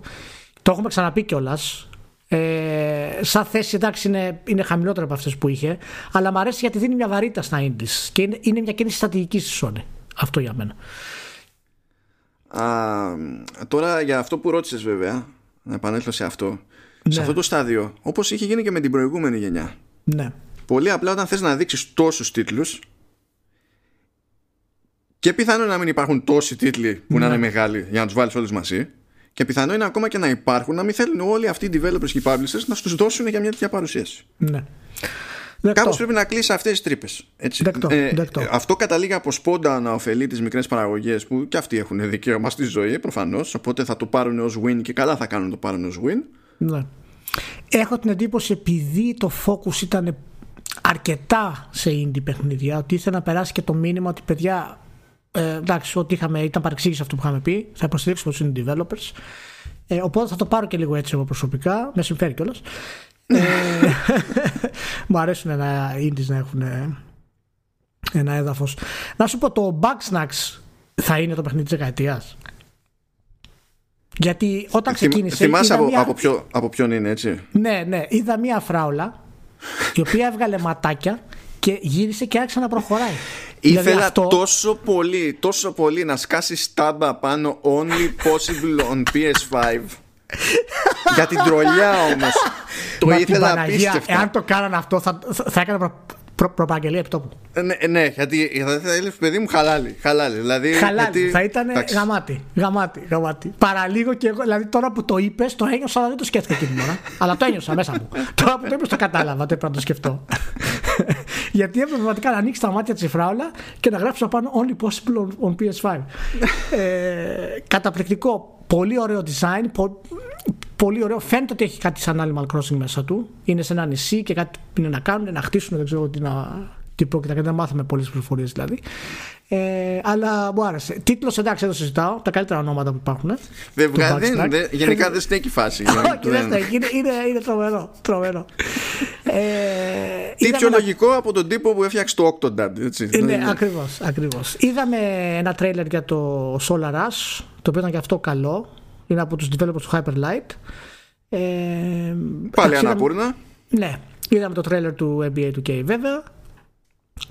Συμπλονίστηκε. Εγώ κοτσό έβλεπα, λέω ωραίος ο υδρότας, αλλά με τους σερβερ τι θα γίνει στον online. Εγώ αρρώσα, με Zion, δώστε μου Zion και σκοτώστε με. Κουστάρω πάρα πολύ Zion. Αλλά δεν έδειξε τίποτα. Και να σου πω κάτι αλήθεια είναι ότι το κάρφωμα που έριξε στο NBA 2K δεν έχει καμία σχέση με αυτά που κάνεις στο γήπεδο. Αυτά που κάνεις στο γήπεδο είναι πιο εντυπωσιακά. δεν ξέρω γιατί, γιατί καταφέρανε στο τρέιλερ να μην κάνει κάτι τόσο εντυπωσιακό όσο στην πραγματικότητα. Ε, Ghostwire Tokyo, για πες μου. Είναι, δεν χρειάζεται. Είναι, είναι, είναι Μικάμι. Ξέρεις ότι θα παίζει καμενίλα. Έτσι, έτσι. Θα έτσι. παίζει καμενίλα. Θα κάνει, δηλαδή, ποιον, ποιον άλλον έχεις να δοκιμάσεις τέτοια κλίμακα; Δηλαδή, με εξαίρεση τώρα τη στροφή, την επαναφορά που έχει κάνει, η ολική επαναφορά που έχει κάνει η Capcom με τα Resident μετά από τόσα βάσανα. Ναι. ναι. Από ποιον άλλον περιμένεις σε κάποια κλίμακα, σε, με κάποια λεφτά της προκοπής, ας πούμε, να δοκιμάσεις πράγματα για το είδος; Και βλέπεις ότι ναι, ο ναι. τύπος είναι σταθερός στο είδος, το αγαπάει, έχει σκάλωμα, έχει πρόβλημα. Δεν είναι ότι προσπαθεί να κάνει emulate και καλά, ξέρω εγώ, το Resident. Αυτός, αυτός, αυτός θεωρεί ότι εξελίσσεται ο ίδιος στο horror. Διότι το έχει πάρει ναι, σβάρνα ναι. το είδος τόσα χρόνια. Ναι, ναι, ναι, ναι, όχι, όχι. Έχει, έχει πάθος αυτό το πράγμα, ρε παιδί μου, και είναι από, τα μεγαλύτερα ψωμέτρου δημιουργούς που έχουμε στο, στον τομέα. Και μπράβο που επιστρέφει και, και φαίνεται ότι έχει καλό budget ο τίτλος. Μόνο και μόνο ότι ξέρεις, έχει να κάνει με open world ή semi-open world, εξαρτάται τώρα πώς θα το κάνουν. Φαίνεται ότι έχει καλό budget. Ε, δεν ξέρω αν ξεχνάμε κάτι έτσι στα, στα γρήγορα. Ε, Hitman 3. Δεν, έχουμε, δεν, δεν έχουμε πει τους μεγάλους βέβαια ακόμα τους full. Εντάξει, το Hitman 3 ναι, φάνηκε πολύ καλό. Είναι και αυτό ε, multi-platform βέβαια. Ναι. Δεν ξέρω αν θα γίνει βέβαια επεισοδιακό αυτή τη φορά. Δεν, δεν είπανε κάτι συγκεκριμένο. Δεν είπανε. Ε, αυτό που είπανε είναι ότι όπως και έγινε και με το Hitman 2 θα υποστηρίζεται import των τοποθεσιών και από το Hitman Α το πούμε ένα τώρα εννοώντας όχι το παλιό, αλλά αυτό. Δεν το, δεν το πήρα αυτό, πρέφα. Και του Hitman 2, όλα, όλες τις τοποθεσίες θα μπορείς να τα κάνεις import στο Hitman 3. Εγώ γι' αυτό το κράτησα στην άκρη του μυαλού μου, γιατί αυτό είναι hardcore Τρομερή. Τρομερή και να θυμίσω ότι είναι ανεξάρτητη ομάδα πλέον και ότι μόνοι τους βγάλαν στην ουσία το Hitman του 2. Και πού είσαι, ρε Square Enix, πού είσαι, ρε Square Enix; Ε, Τι έπαθες, Έχασε αυτό το, το online μοντέλο, έπιασε, μπράβο και τώρα κάνοντας και αυτό που είπες, είναι τρομερό. Θα συνδέσουν στην ουσία τρεις τίτλους. Ναι, με αυτό ναι, το πράγμα. Ναι. Γιατί είναι pick and choose και το gameplay στο, στο Hitman, ας πούμε, και στις πίστες και στα online. Δεν ξέρω, έχουν στήσει πολύ δυνατό μοντέλο στο, στο Hitman, τους βγήκε. Κάνω το σταυρό μου δηλαδή να, να προχωρήσουν δυνατά γιατί είναι ταιριάρα ε, η IO. Ε, Ωραία, εντάξει, τα δύο μεγάλα τελευταία ας πούμε, αν εξαιρέσουμε το Little Devil Inside, το οποίο εγώ το θεωρώ το καλύτερο που είδα στην παρουσίαση συνολικά, αυτό που με εντρίγκαρε περισσότερο δηλαδή, έχουμε φυσικά το Oddworld και το Horizon. Ε, θα, θα προσθέσω και ένα ακόμη, μιας και είπες καλά, ναι. μεγάλα. Για, για πρόσθεσα. Ε, για τεχνικούς λόγους θα βάλω το Project Αθία. Άθια. Ό,τι, τέλος πάντων. Ναι, εντάξει, εντάξει. Ε, το, Άντε, βάλτε και αυτό. Αφού, δεν μιλάμε για first parties. Τώρα έχουν βγει τα first parties. Στην αρχή του βάλαμε το χάρη του το κρατήσαμε στο τέλος επειδή απλά είναι πιο μεγάλος ε, τίτλος. Το project ε, Αθία, εγώ δεν θα το βάλω ακόμα μέχρι να καταλάβω τι είναι για την Square Enix. Λοιπόν, και έχω μια πισίνη πάντα το τελευταίο καιρό για τη Square Enix. Θέλω να καταλάβω τι είναι. Τεχνικά πάντως, ναι. Είναι εντυπωσιακό. Ε, με τη Square Enix, όταν πηγαίνει και σου δίνει κάτι τέτοιο, η πρώτη απορία είναι σε πόσα χρόνια θα γίνει παιχνίδι.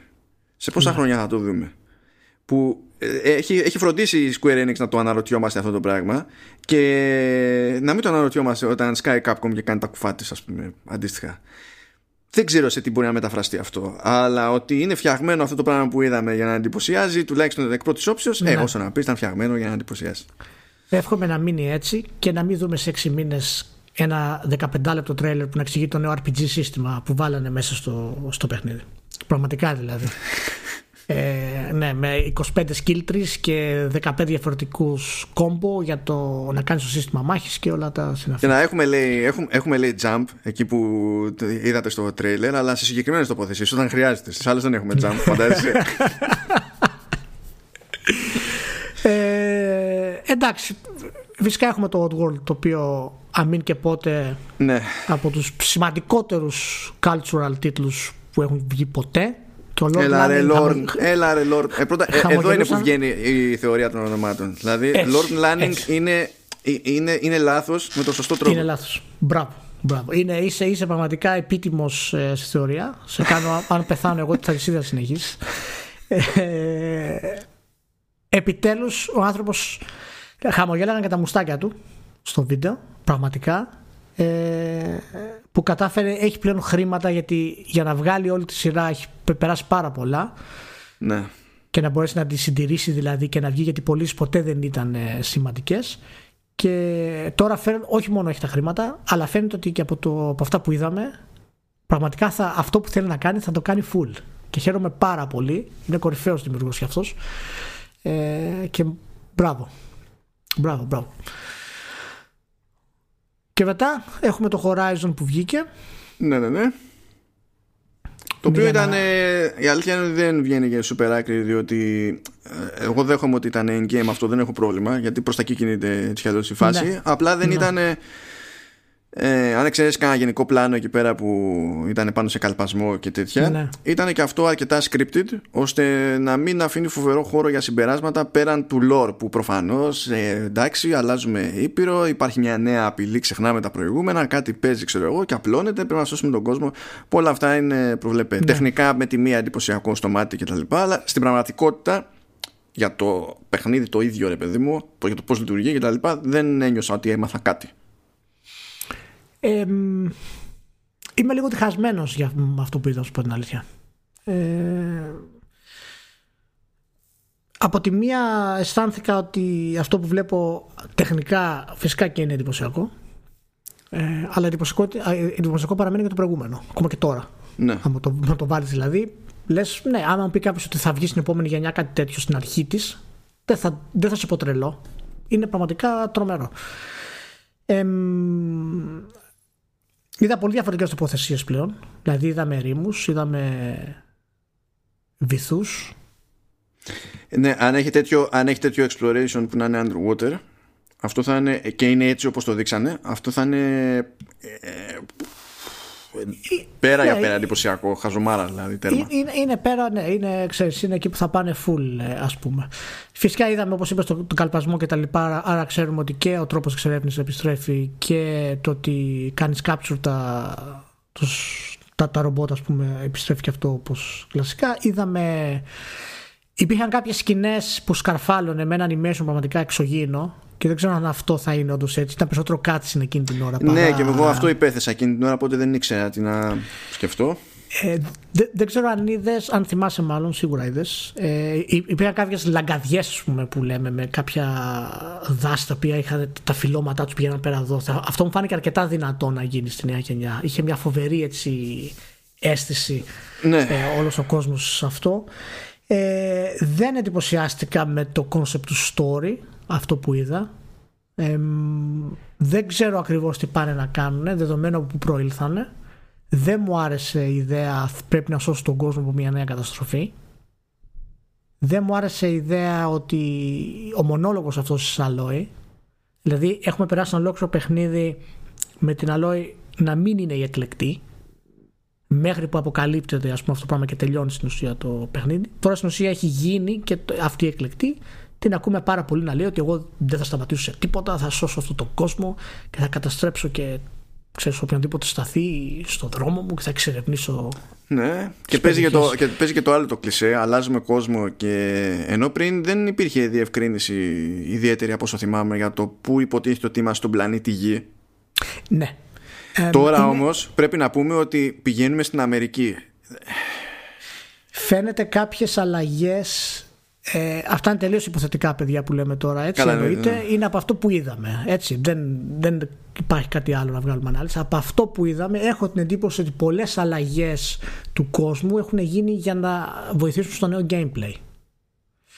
Το οποίο από τη μία μεριά δεν είναι κακό, Απ' την άλλη θυμίζει αρκετά Ubisoft Αν μπορείτε να καταλάβετε τι θέλω να πω Σαν concept Ότι θα, θα δώσουμε κάτι πολύ μεγαλύτερο Με πολύ περισσότερο gameplay Αλλά όλα εξυπηρετούν στην ουσία Ξέρεις το εύρος της εμπειρίας Και όχι την ουσία ε, Ας πω την αμαρτία μου Αυτό ναι. δεν μου βγήκε σαν φάση Όχι Όχι επειδή μου βγήκε κάτι άλλο Αλλά επειδή θεωρώ τόσο λίγα τα σημεία από τα οποία έχω να πιαστώ ναι. που ναι, δεν, μου, ναι, δεν μου έρχεται να το υποθέσω, παιδί μου. Σίγουρα, σίγουρα. Είναι περισσότερο αυτό που κάνω τώρα είναι περισσότερο άσκηση παρά ξέρεις, άποψη στην πραγματικότητα. Ναι, ναι. Ε, απλά επειδή είδα αυτό το, ξέρεις, το μεσιανικό του χαρακτήρα, το οποίο εδώ και πάρα πολλές, δεκα, και πολλές δεκαετίες ας πούμε ξέρω που καταλήγει και λίγο με ανησυχεί αυτό το πράγμα γιατί άλλο είναι πολύ σημαντικός χαρακτήρας και δεν θέλω απλά να γίνει ένα κλασικό αντρικό ε, μοτίβο ήρθαν σώσουν τον κόσμο και είμαι καλύτερη.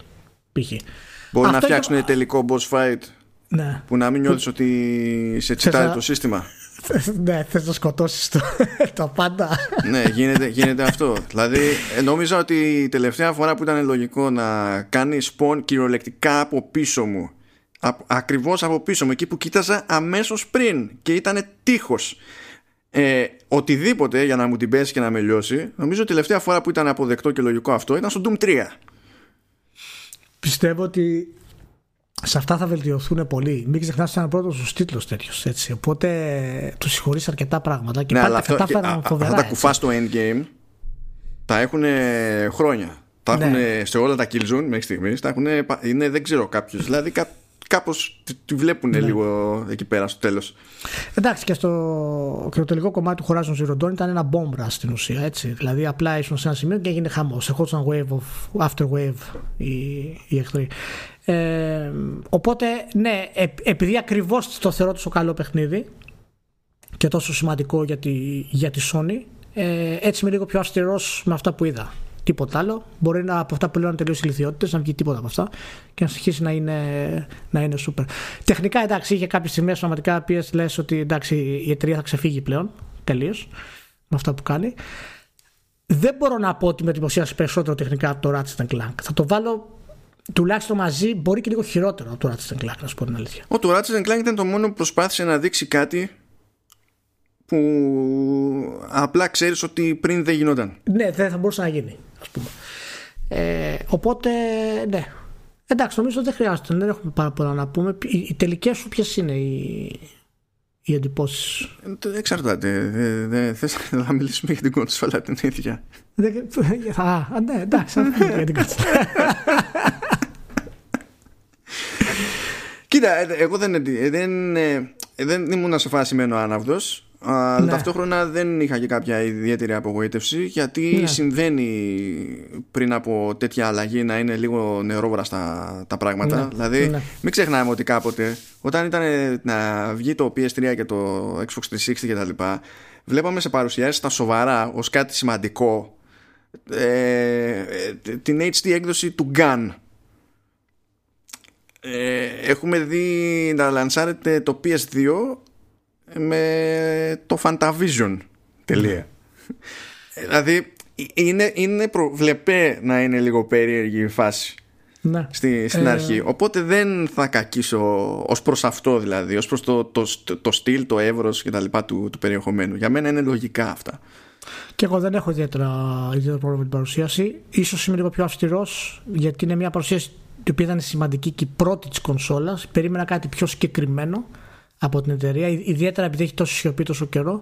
Αλλά γενικά δεν, είναι, δεν μπορώ να πω ότι ξέρεις, ξετρελάθηκα ή απογοητευτικά. Εγώ αυτό το δένω λίγο περισσότερο με το hardware, να σου πω την ναι, αλήθεια. Ναι. Γιατί ε, εκεί που θα ήθελα εγώ κάτι παραπάνω ε, ήταν σε επίπεδο πλατφόρμας που για μένα η πλατφόρμα είναι το, δεν είναι τα games. Τα games είναι το main event που μου υποτίθεται ότι για αυτό το λόγο υπάρχει πλατφόρμα για να με βοηθάει να φτάσω μέχρι εκεί πέρα.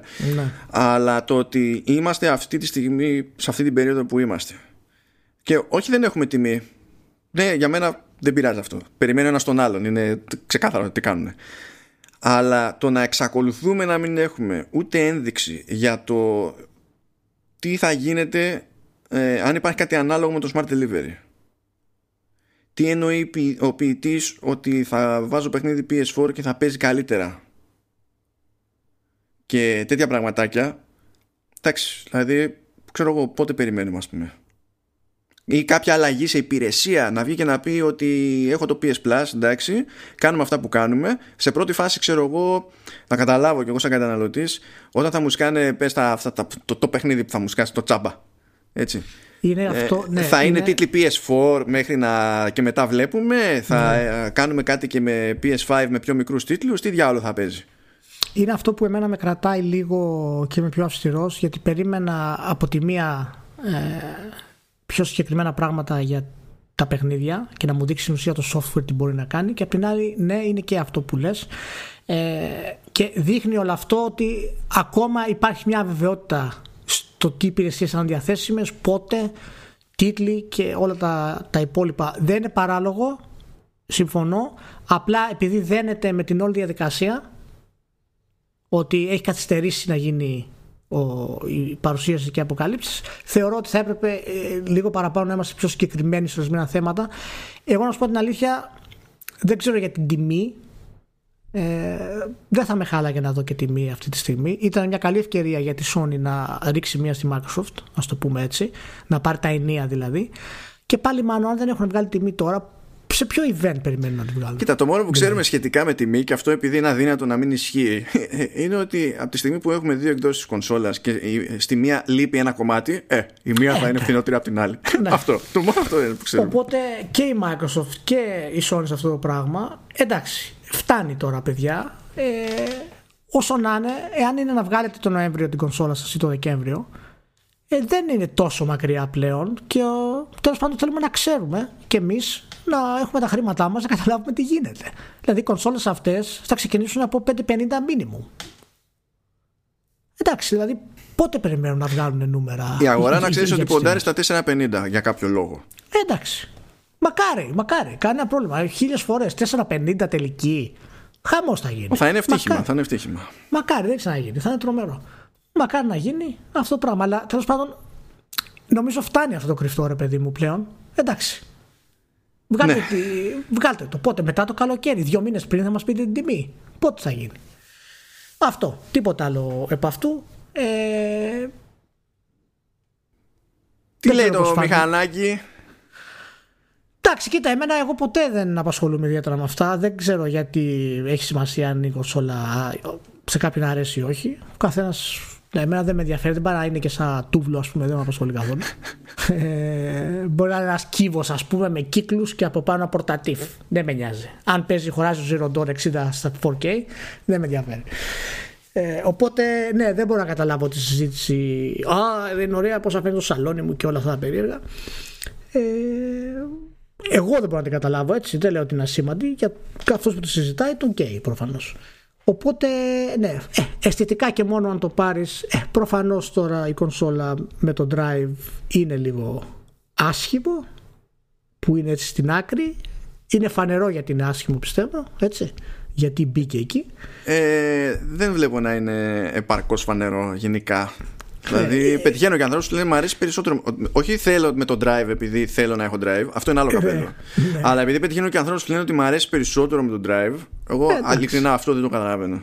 Εντάξει, δεν γούστα είναι αυτά μάλλον. Δεν υπάρχει. Δεν το και πέραν, πέραν αυτού, ο σχεδιασμός του, του μηχανήματος, ο βασικός, φαίνεται ότι έχει γίνει με τέτοιο τρόπο που δεν είναι. Α, επειδή βλέπω και κάποια ξένα μέσα που λένε ότι φαίνεται η συμπερίληψη του drive να είναι afterthought. Δεν ήταν καθόλου afterthought ξέρει τι έχει κάνει σε αυτή την περίπτωση η Sony. Η Sony ξέρει ότι έχει ένα μοντέλο που είναι σχεδιασμένο εσωτερικά με ένα συγκεκριμένο τρόπο τελεία και βγάζει μια παραλλαγή στην ουσία γιατί το βασικό σύστημα είναι το, το digital από άποψη σχεδιασμού έτσι και βγάζει μια παραλλαγή με ένα drive δίπλα χωρίς να αλλάζει την υπόλοιπη διάταξη μέσα στο μηχάνημα μου αρέσει που λένε τα site ότι είναι afterthought λες και μια παγκόσμια δύναμη σαν τη Sony θα της ήρθε ένα Σαββατοκύριακο να ναι. βάλει ένα drive και το πέταξε πάνω. Μα λέει τόσα Τώρα, χρόνια ότι, δεν θα, ότι, θα, ότι θα έχει drive. Έλεγε τόσο καιρό ότι θα έχει drive. Είναι δυνατόν να είναι άφερθο. Δεν είναι σοβαρή ατάκα αυτή. Και εντυπωσιάζομαι γιατί το λένε πολλά site, μεγάλα site και του εξωτερικού. Και δεν χαζομάρες, καταλαβαίνω. Χαζομάρες. Αυτά είναι χαζομάρε. Θα πιάσουν τώρα τα, τα site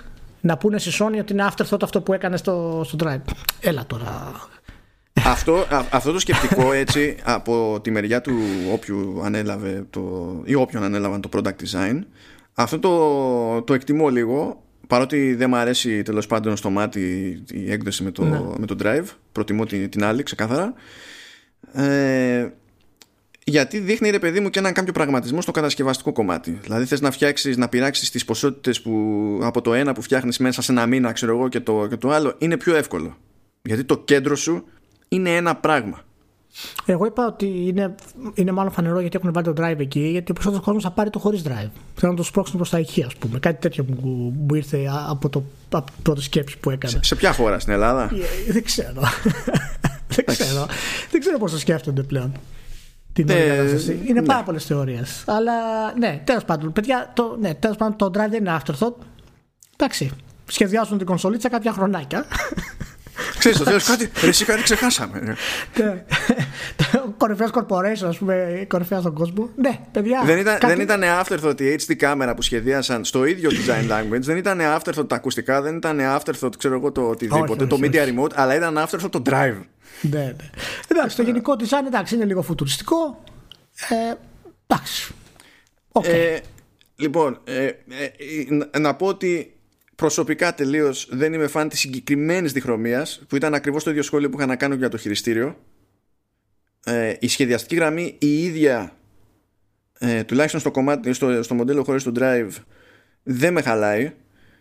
Είναι τουλάχιστον ενδιαφέρουσα. Ε, κρατάω μια πισινή διότι άλλο πράγμα τα renders ξέρω εγώ άλλο πράγμα το δεις μπροστά σου. Παίζουν και άλλα πράγματα. Το, και η υφή είναι μέρος του design διάφορα πράγματα είναι μέρος του design ε, έχω μια απορία για το τι, γίνεται, το τι θα γίνεται με θόρυβο όχι για κανένα λόγο, προφανώς ναι, είδαμε ότι έχει γρίλε και είδαμε και που είναι οι γρίλε. Δεν είδαμε από πίσω τι παίζει βέβαια με γρίλε. Δεν ξέρουμε τι είναι είσοδος, τι είναι έξοδος.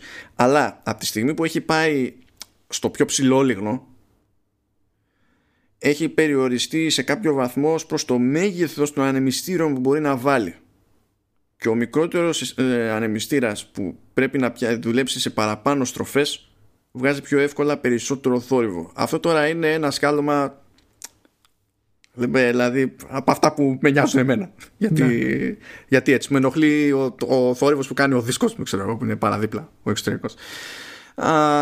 Αλλά ακόμα δεν ξέρουμε τι θύρες παίζουν από πίσω. Είδαμε μόνο τι θύρες παίζουν ε, στη, στην πρόσωψη. Είδαμε ότι κάθεται και στο πλάι. Θέλω να μου πεις Ηλία πως αντιδράς στην ατάκα ε, στο πλάι ειδικά στο πλάι οριζοντίως μου φαίνεται πανέμορφο είναι άλλο ένα πράγμα που προσωπικά δεν κατανοώ λυπάμαι αν θίγεται οποιοδήποτε αλλά Προ, Πρωτίστως είναι φως φανάρι ότι διασχεδιάστηκε από τη Sony την ίδια για να είναι έτσι. Είναι γούστα αυτά. Πότε δεν γίνεται. Είναι γούστα αυτά. Άμα το αρέσει το άλλο, τελείωσε. Είναι όμως, σωστό. Όμως, έκανα μια τελείως ηλίθια σκέψη. Ναι. Και μπορεί κάλλιστα αυτό να είναι και το τελευταίο μου σχόλιο. Δεν έχω πρόβλημα από εκεί πέρα για το συγκεκριμένο θέμα. Εντάξει. Λοιπόν, θέλω PS5 digital edition έτσι όπως είναι να υπάρχει μια συμμετρία μην ασχολούμαστε με τις εγκυμοσύνες του άλλου με, σε μαύρο εξωτερικό πλαίσιο το ενδιάμεσο που είναι μαύρο glossy στο στάνταρ να είναι κόκκινο και αυτή να είναι η ειδική έκδοση Agent 47 Ω, εντάξει. Γράψτε και στείλ το, ε. Εκεί θα, ε, εκεί θα είχα πρόβλημα. θα, είχα, θα είχα πρόβλημα. Γράψτε και στείλ το. Γράψτε και στείλ το. ωραίο, ωραίο. Ε, ναι, εντάξει. Αυτά ήταν κατά τα άλλα καλά. Και... Θα σας πω τι γίνεται τώρα στο, στο μυαλό του, του Ηλία. Είναι το και εντάξει, είναι φάση. Τώρα είναι η ώρα για The Last of Us Part 2. Έχει δει πόσο έχει γράψει το ρολόι στην ηχογράφηση; Τώρα κάνω την παύση και στράβωσε λίγο μέσα του. Ξέρει όμως ότι δεν υπάρχει διέξοδος. Δεν νοείται να μην πούμε για δελάω στο Πασπαρτού και λοιπόν, πακέτο. Η αλήθεια είναι ότι αυτό είναι το πρόβλημά μου τώρα. έχω, το έχω δει αριστερά εδώ. Στη δεύτερη οθόνη γαμώ το καντήλι σου. Έχω δει αριστερά το χρόνο. Μου πήρε παραπάνω η Σόνια από ό,τι περιμένα. Απορρώθηκα περισσότερο να μιλήσω με τη Σόνη και πήγε τώρα μια μισή. λοιπόν, το διάολο. Αυτά που είπες στην αρχή το φάγανε. Αυτά που είπες στην αρχή.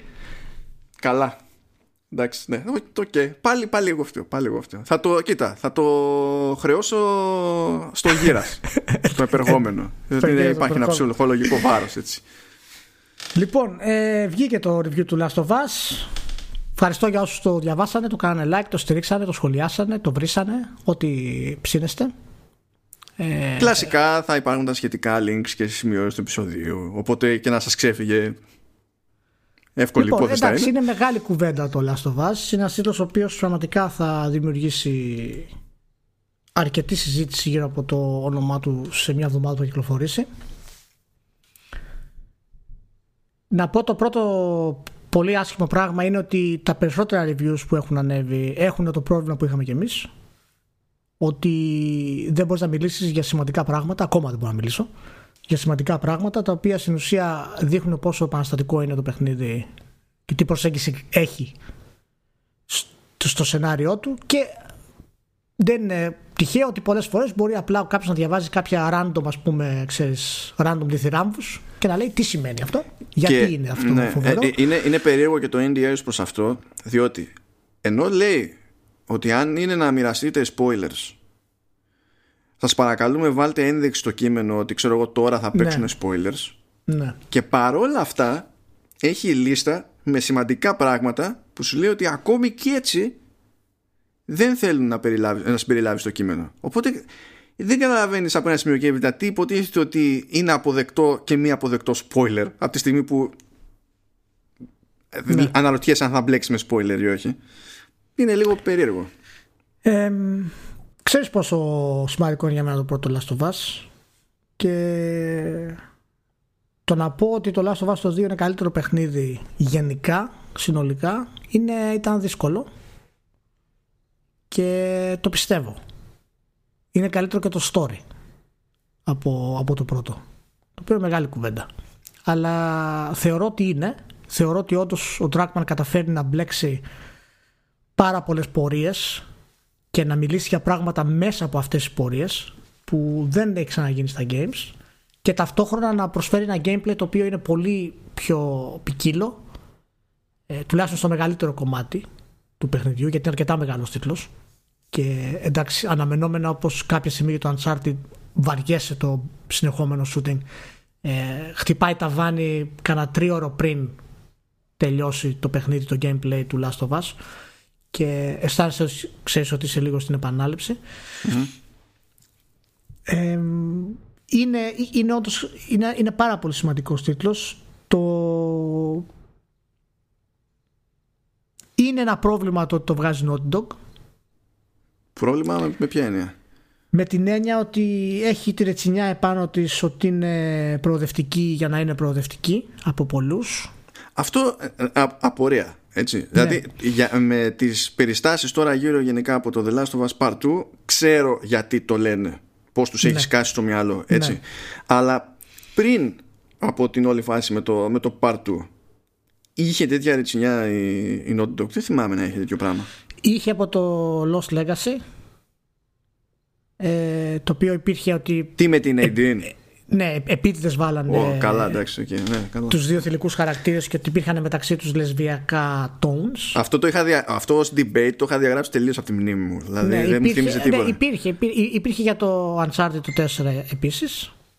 Ε, θυμάσαι τη φάση που πάνε σε ζούγκλα και έχει σκάσει και ε, η κοπέλα του Nathan, ας πούμε, δεν θυμάμαι το όνομά της, συγγνώμη. Ε, και μαζί παλεύουν και όλα από το πουθενά ξέρω εγώ πάλι. Ξέρεις διάφορα τέτοια τα οποία χτίσανε, χτίσανε, χτίσανε. Μετά έγινε όλα τα links και ο κόσμος είπε ο να πω ότι τα links όσοι τα έχετε δει δεν ισχύουν δηλαδή είναι, είναι out of context αυτό που βλέπετε. Και μαζί με το πρόβλημα της εργασίας τα εργασιακά που είναι σημαντικά όντως και αυτό είναι πρόβλημα μαζί με όλη την πορεία που έχει γίνει όλο αυτό το, το καιρό είναι πιο εύκολο για τους reviewers και εκεί θέλω να σταθούμε λίγο να θίξουν πράγματα τα οποία είναι εκτός λογικής για μένα. Το πιο βασικό πρόβλημα στα reviews ε, που έχω δει είναι ότι διαμαρτύρονται για τη βία εντάξει τώρα αυτό είναι, αυτό είναι Όχι, όχι. αυτό, είναι πιο, αυτό είναι πιο δυτικό πρόβλημα. Είναι, είναι, νομίζω ότι είναι χαρακτηριστικά δυτικό πρόβλημα. Πρέπει να το θέσουμε όμως. Όχι, δεν είπα να μην το θέσουμε. Απλά ναι. λέω ότι είναι, έχει ναι. χαρακτήρα αρκετά συγκεκριμένο αυτό το σαν ναι. προβληματισμός. Γιατί δεν είναι μία-δύο δηλώσεις. Είναι ότι το review του Polygon, μιλάμε για τεράστια site. Το review του Polygon το έθαψε. Το Polygon έχει προϊστορία με τέτοια σκαλώματα. Ναι. Ε, με τίτλο μάλιστα The Last of Us είμαστε πολύ καλύτεροι από αυτό ως κοινό. Μιλάμε για τέτοια πράγματα. Ναι. Ε... Εκεί δεν πετάγεσαι και του λες, αφού είστε πολύ καλύτεροι ως κοινό, ε... γιατί τραβάτε αυτά που τραβάτε στην Αμερική, από πάνω στην τζίτα, έτσι, μόνο και μόνο για να τον πονέσεις, επειδή ναι, ενοχλείσαι. εκεί, εκεί μπορεί να κάνεις και επίθεση ακριβώς όπως λες. Άμα, άμα ενδιαφέρεσαι, δηλαδή μπορείς να το πας εκεί. Ε, είναι φυσικά το review του, του Κοτάκου, το οποίο έκανε το ίδιο. Ε, εκεί δεν έχει. Εκεί δεν... Το, οποίο μάλιστα, το οποίο μάλιστα είπε ε, συγκεκριμένα ότι οτιδήποτε καλό στο παιχνίδι διαλύεται, επισκιάζεται, κατακριμνίζεται από την ανέτεια βία. Και ότι είναι στην ουσία τόσο σκοτεινό για να είναι σκοτεινό. Ανέ, ανέτεια βία. Και... Τώρα, εγώ δεν το έχω παίξει το παιχνίδι έτσι, γιατί προφανώς δεν έκανα εγώ το, το review. Αλλά επειδή όταν τα λέει αυτά το κοτάκου, που και αυτό έχει μια συγκεκριμένη προϊστορία ναι. σε τέτοια θέματα, έτσι. Ε, δεν ξέρω γιατί θεωρείται τόσο ανεπανάληπτη η σκέψη το να καταλάβει κάποιος ότι αν βγω στον κήπο μου εδώ πέρα και συνειδητοποιήσω ακριβώς τι συμβαίνει στον κήπο μου ως οικοσύστημα, ε, υπάρχει πολύ περισσότερη casual βία που είναι, το, είναι το, σε standard mode ας πούμε, τη, της λειτουργίας της ναι, φύσης. Είναι, είναι, είναι περίεργο αυτό το ναι. πράγμα γενικά γιατί γίνεται ιδιαίτερα για τίτλο της Naughty Dog και μάλιστα το έχουν παραλάβει και σε άλλους τίτλους της Naughty Dog. Είχαν μιλήσει για προβλήματα και στο Uncharted, είναι το κλασικό πώς γίνεται να σκοτώνει τόσους χαρακτήρες χωρίς να κάθεται μετά και να αναπολύει γιατί τους σκότωσε. Π.χ. Εκείνο είναι και λίγο διαφορετικό ζήτημα. Ε, βέβαια. Ναι, ναι, ναι. Έχει, έχει, ε, ε, έχει πάρα πολλά πάνω της Naughty Dog, τα οποία τα θεωρώ άδικα. Ε, το GameSpot του έβαλε 8. Και το, μεγαλύτερο, και το μεγαλύτερο του πρόβλημα ήταν η βία. Οπότε πολύ γρήγορα, πολύ γρήγορα, έτσι με ένα απλό quick search που έκανα, ήθελα να δω ποια είναι η άποψή του για άλλα βία παιχνίδια και είδα ότι στο ο Graph αυτό το περίοδο έχει βάλει 9. και στα μείον, στα μείον δεν υπήρχε η, η, η παρανοϊκή βία που είναι διαθέσιμη στον Grand Theft Auto. Για Doom τι έλεγε, για Gears of War τι ε, έλεγε; Ναι, όχι, ναι, α, αυτά μάλλον δεν τα πιάνουν γιατί είναι, είναι science fiction. Αλλά, ναι, ναι, αλλά, αλλά, αλλά, το Grand Theft, ναι, το, το Grand Theft Auto μάλλον δεν το πιάνουν γιατί είναι αστείο Κάνω air coach τώρα όσο δεν με βλέπετε. Που δεν με βλέπει κανένας δηλαδή. Α, δηλαδή, ε, κάτσε, κάτσε ρε φίλος, κάτσε. Γιατί the plot thickens. Δηλαδή, ε, μην μου πεις ότι η βία μπορεί να παρουσιαστεί και με αστείο τρόπο. Ναι. Δηλαδή, ε, όχι. Και απ' την άλλη βλέπω site τα οποία όντως έχουν ατζέντες μερικές φορές περίεργες. Τέλος πάντων, δεν θέλω να πω ότι όντως έχουν κάποια ατζέντα. Κάνουν κάποια πράγματα τα οποία για μένα είναι περίεργα, όπως το Eurogamer. Να το εκθιάζει και να λέει ότι είναι αναγκαίο, essential δηλαδή. Και μάλιστα ότι στο δεύτερο μισό του τίτλου ασχολείται με το θέμα του τι αντίκτυπο έχει όλη αυτή η βία. Το οποίο είναι σωστό. Όντως το κάνει το παιχνίδι. Ένα από τα πράγματα που κάνει δηλαδή σεναριακά είναι αυτό. Ε, και μέσω του gameplay του και με τις στιγμές του κτλ. Ε, το Verge έκανε το ίδιο, το Guardian έκανε το ίδιο, το Game Informer έκανε το ίδιο. Ε, το ίδιο με ποιο, βασικά; Με το Eurogamer. Α, ok. Okay. Ε, οι Easy Allies έκαναν το ίδιο με το Eurogamer. Του βάλανε 95% π.χ. Οι υπόλοιποι του έχουν βάλει 10%. Λέγοντας ότι όντως είναι μια πολύ σημαντική στιγμή για τα games γιατί δείχνει πολλά πράγματα και επηρεάζει πολλά πράγματα. Οι Easy Allies είχαν το ίδιο θέμα με μένα λίγο στο gameplay για το τέλος. Οπότε μου κάνει εντύπωση που υπάρχει αυτός ο διαχωρισμός. Ξαφνικά τρία τεράστια site όπως είναι το GameSpot, το Kotaku και το Polygon να ασχολούνται με το θέμα της βίας για ένα τέτοιο παιχνίδι και να τους ενοχλεί και άλλα site να έχουν, το έχουν ξεπεράσει αυτό το πράγμα να μην ασχολούνται και το μεγαλύτερο θέμα είναι αν δικαιολογείται η βία στην ουσία στο The Last of Us Part 2. Όχι αν δικαιολογείται η βία στο πρώτο, σε αυτό συγκεκριμένα. Γιατί τι με αυτή τη λογική. Τι έχει να πει ο Ταραντίνο για όλη αυτή τη συζήτηση; Δεν ξέρω. Δεν ξέρω. Και είχα μια συζήτηση πολλές ώρες το πρωί με παιδιά σε ένα αγγλικό φόρουμ που είναι, που είναι και developers μέσα κτλ. Και, και συζητάγαμε για αυτό το πράγμα. Υπήρχαν κάποιες ιδέες που πραγματικά με αφήσανε σέκο. υπήρχε η ιδέα παραδείγματος χάρη στη συζήτηση ότι δεν υπάρχει καμία δικαιολογία στην ουσία γιατί χρησιμοποιείται βία στο gameplay του Last of Us. Και εν τέλει μετά από ώρες κατάφερα να καταλάβω τι θέλει να πει ότι τον ενοχλεί που τα games χρησιμοποιούν τη βία ως γενικό τρόπο στο gameplay τους. Ωραία, πες του είσαι σε λάθος topic. Ούτε είναι καρτούν η βία, είτε είναι η βία ξέρεις, ρεαλιστική. Και πολύ λογικά, θέλω τη γνώμη σου σε αυτό και πολύ λογικά το ρωτάω ότι έχεις δίκιο. Ούτε εγώ θέλω τα games να στηρίζονται στη βία. Θέλω να έχουν άλλου είδους gameplay όσο γίνεται, προφανώς. Εάν μου βρεις εσύ τον τρόπο να καλύψεις ένα 30ωρο παιχνίδι με gameplay που δεν έχει βία και να πουλήσει εκατομμύρια όπως πρέπει για να επιβιώσουν αυτές οι εταιρείες, τότε εγώ είμαι μαζί σου. Κάντο. Βρες έναν τρόπο να υπάρχει gameplay για το Gears of War που να μην είναι βία, να υπάρχει για το Uncharted που να μην είναι βία, να υπάρχει για το Last of Us που να μην είναι βία και εγώ είμαι μαζί σου. Και να το κάνεις τόσο ενδιαφέρον και τόσο ε, σημαντικό προϊόν ώστε να πουληθεί μαρκετινίστικα και να το πάρει ο κόσμος. Βρέσουμε έναν τρόπο.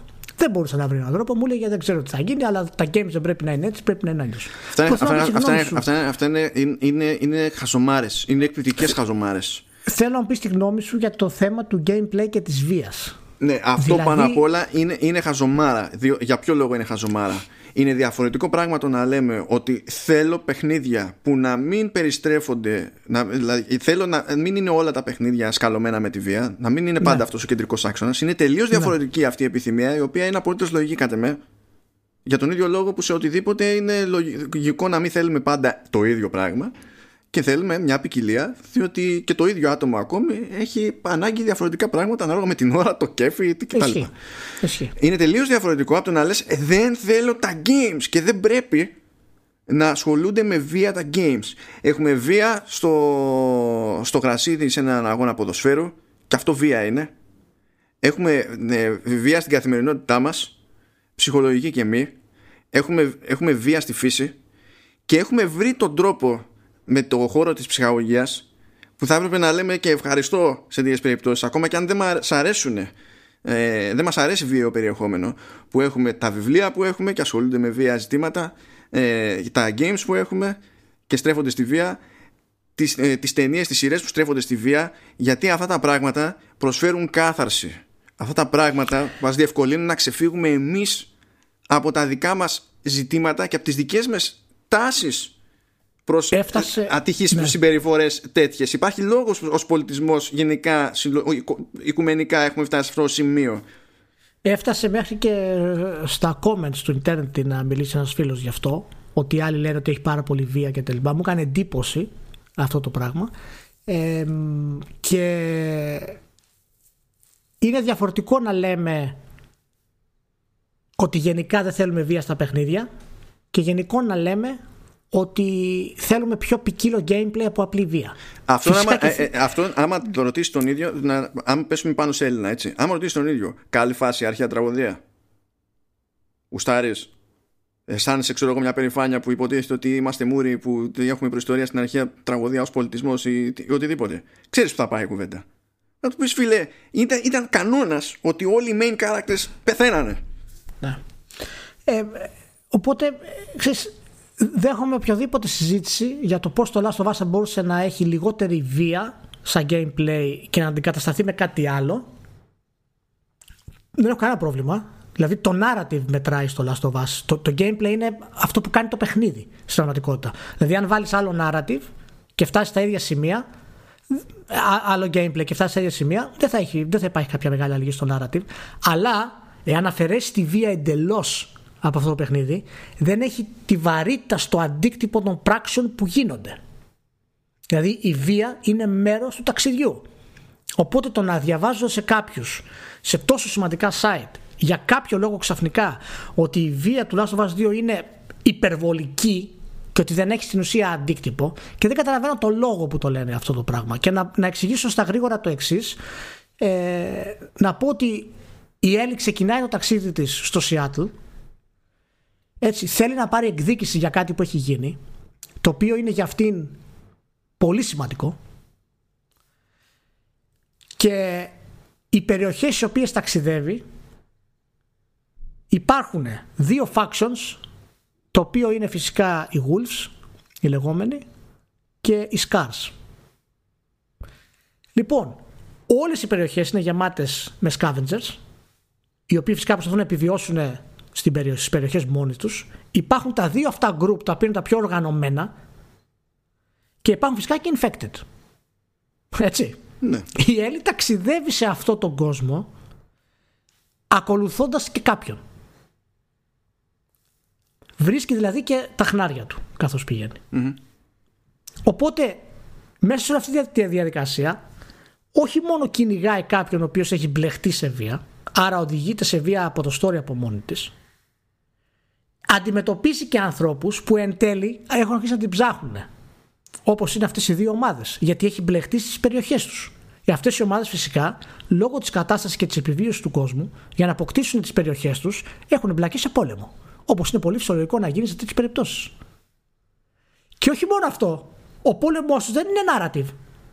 Είναι όντως σε πόλεμο δηλαδή πηγαίνει σε εμπόλεμη ζώνη η Έλλη στην ουσία Ε, ναι, αλλά όπως ξέρουμε ηλία στην πραγματικότητα δεν υπάρχουν πόλεμες ζώνες. Οπότε γιατί Ναι, να ναι, υπάρχουν στα games; Οπότε δεν μπορώ να καταλάβω γιατί αυτό το πράγμα θεωρείται ότι είναι υπερβολική βία όταν οι συνθήκες το επιτρέπουν να πεις. Να μου πεις ότι σε ενοχλεί η βία γιατί είναι πολύ graphic, είναι πολύ ρεαλιστική πλέον, ναι να το συζητήσουμε αυτό, οκ. Αυτό είναι κάτι που μπορεί να σε ενοχλεί αισθητικά, μπορεί να σε ενοχλεί προσωπικά, δεκτό. Δεν υπάρχει κανένα πρόβλημα. Αλλά εάν υπάρχει βία στο παιχνίδι για κάποιο λόγο και δικαιολογείται, ή σου αρέσει ή δεν σου αρέσει. Ναι, μέχρι εκεί βία. είναι. Το, το δεν μου αρέσει δεν σημαίνει άρα Έτσι. δεν πρέπει να υπάρχει. Είναι άλλα Ακριβώς. καπέλα είναι, αυτά τελείως. Είναι άλλο, το ένα, είναι άλλο το ένα, άλλο το άλλο. Γι' αυτό σου είπα ότι είναι λίγο. Μάλλον δεν είναι γιατί είναι ατυχία που το κάνει Naughty Dog. Γιατί πιστεύω ότι όλοι αυτό ο Τζέρτζελο που έχει δημιουργηθεί με την εταιρεία, αυτά τα τρία μεγάλα site, τα έχει επηρεάσει για αυτό το πράγμα. Και ξέρεις ότι δεν μου αρέσει να, κάνω, να μιλάω για ατζέντες και συνωμοσίες και τέτοια, αλλά μου έκανε φοβερή εντύπωση, ιδιαίτερα όταν ξέρω πόσο έχουν εκθιάσει άλλα παιχνίδια που είναι τουλάχιστον, αν όχι τόσο βία, αλλά πολύ κοντά σε αυτή τη βία.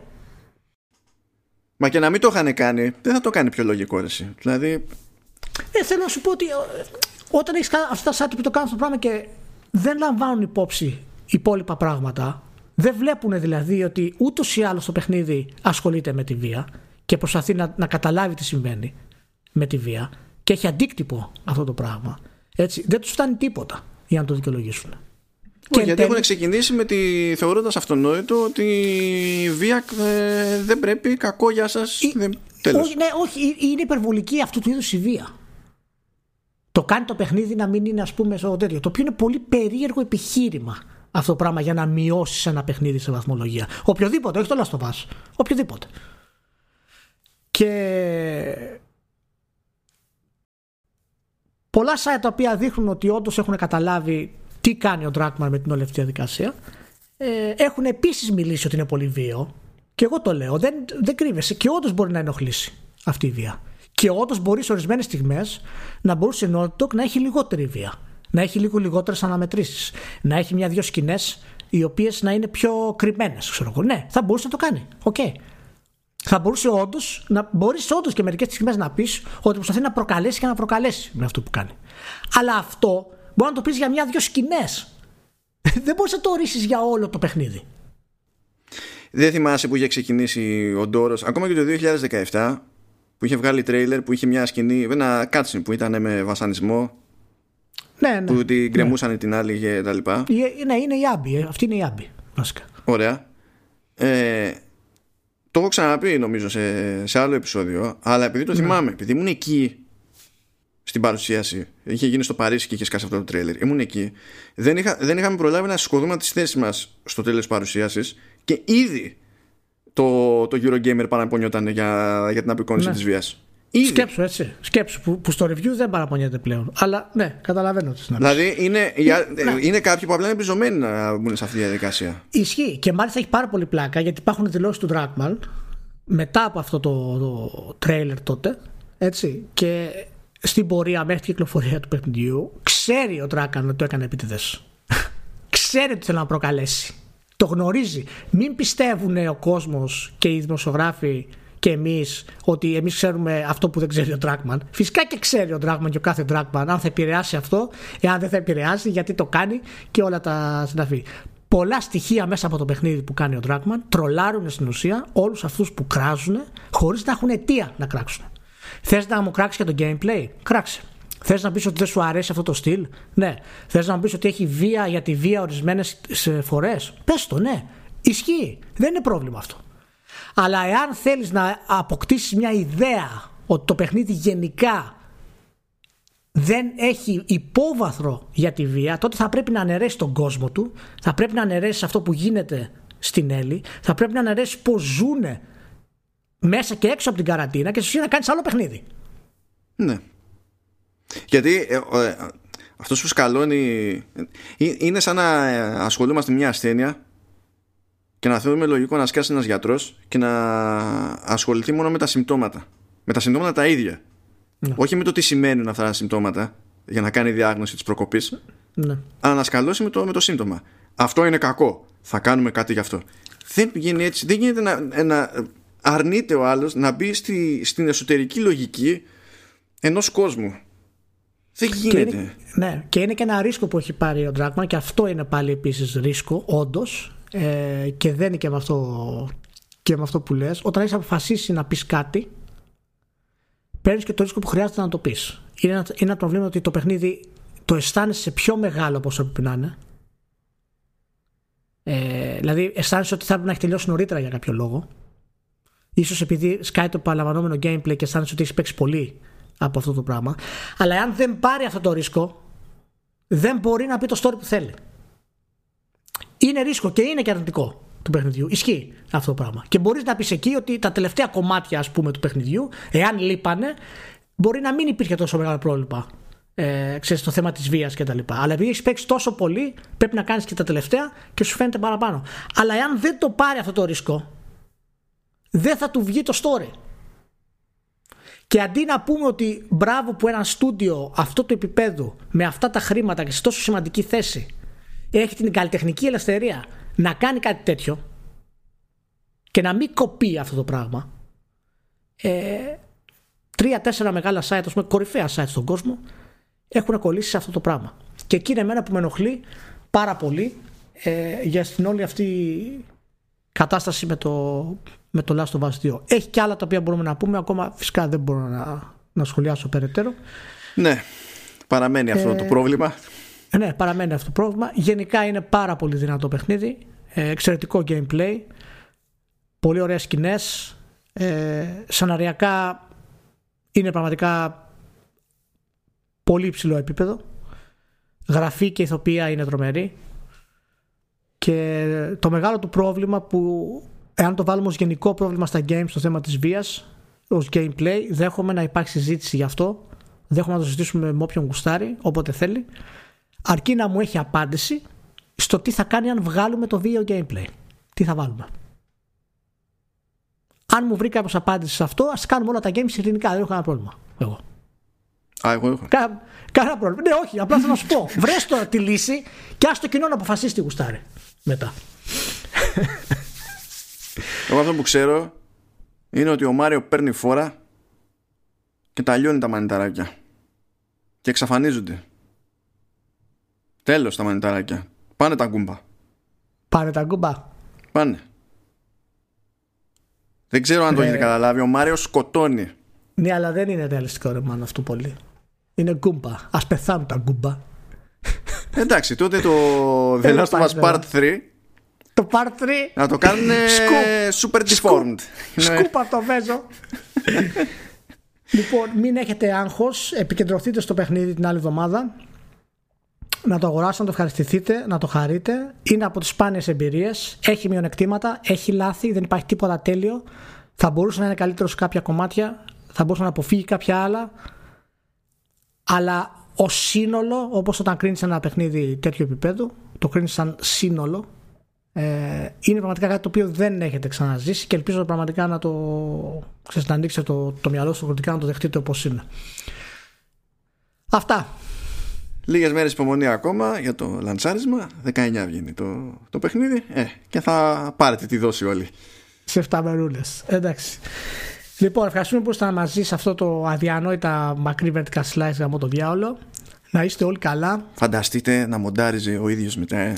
Θα μου είχε κάψει το σπίτι από την Νορβηγία. Για σένα το λέω. Για σένα το ναι, λέω. ότι με, ότι με σκέφτηκες τώρα. Ναι, αυτό, Ναι, γι' όχι, αυτό. ναι, δεν το σε παίρνεις προσωπικά σκέφτηκα. κάθε φορά.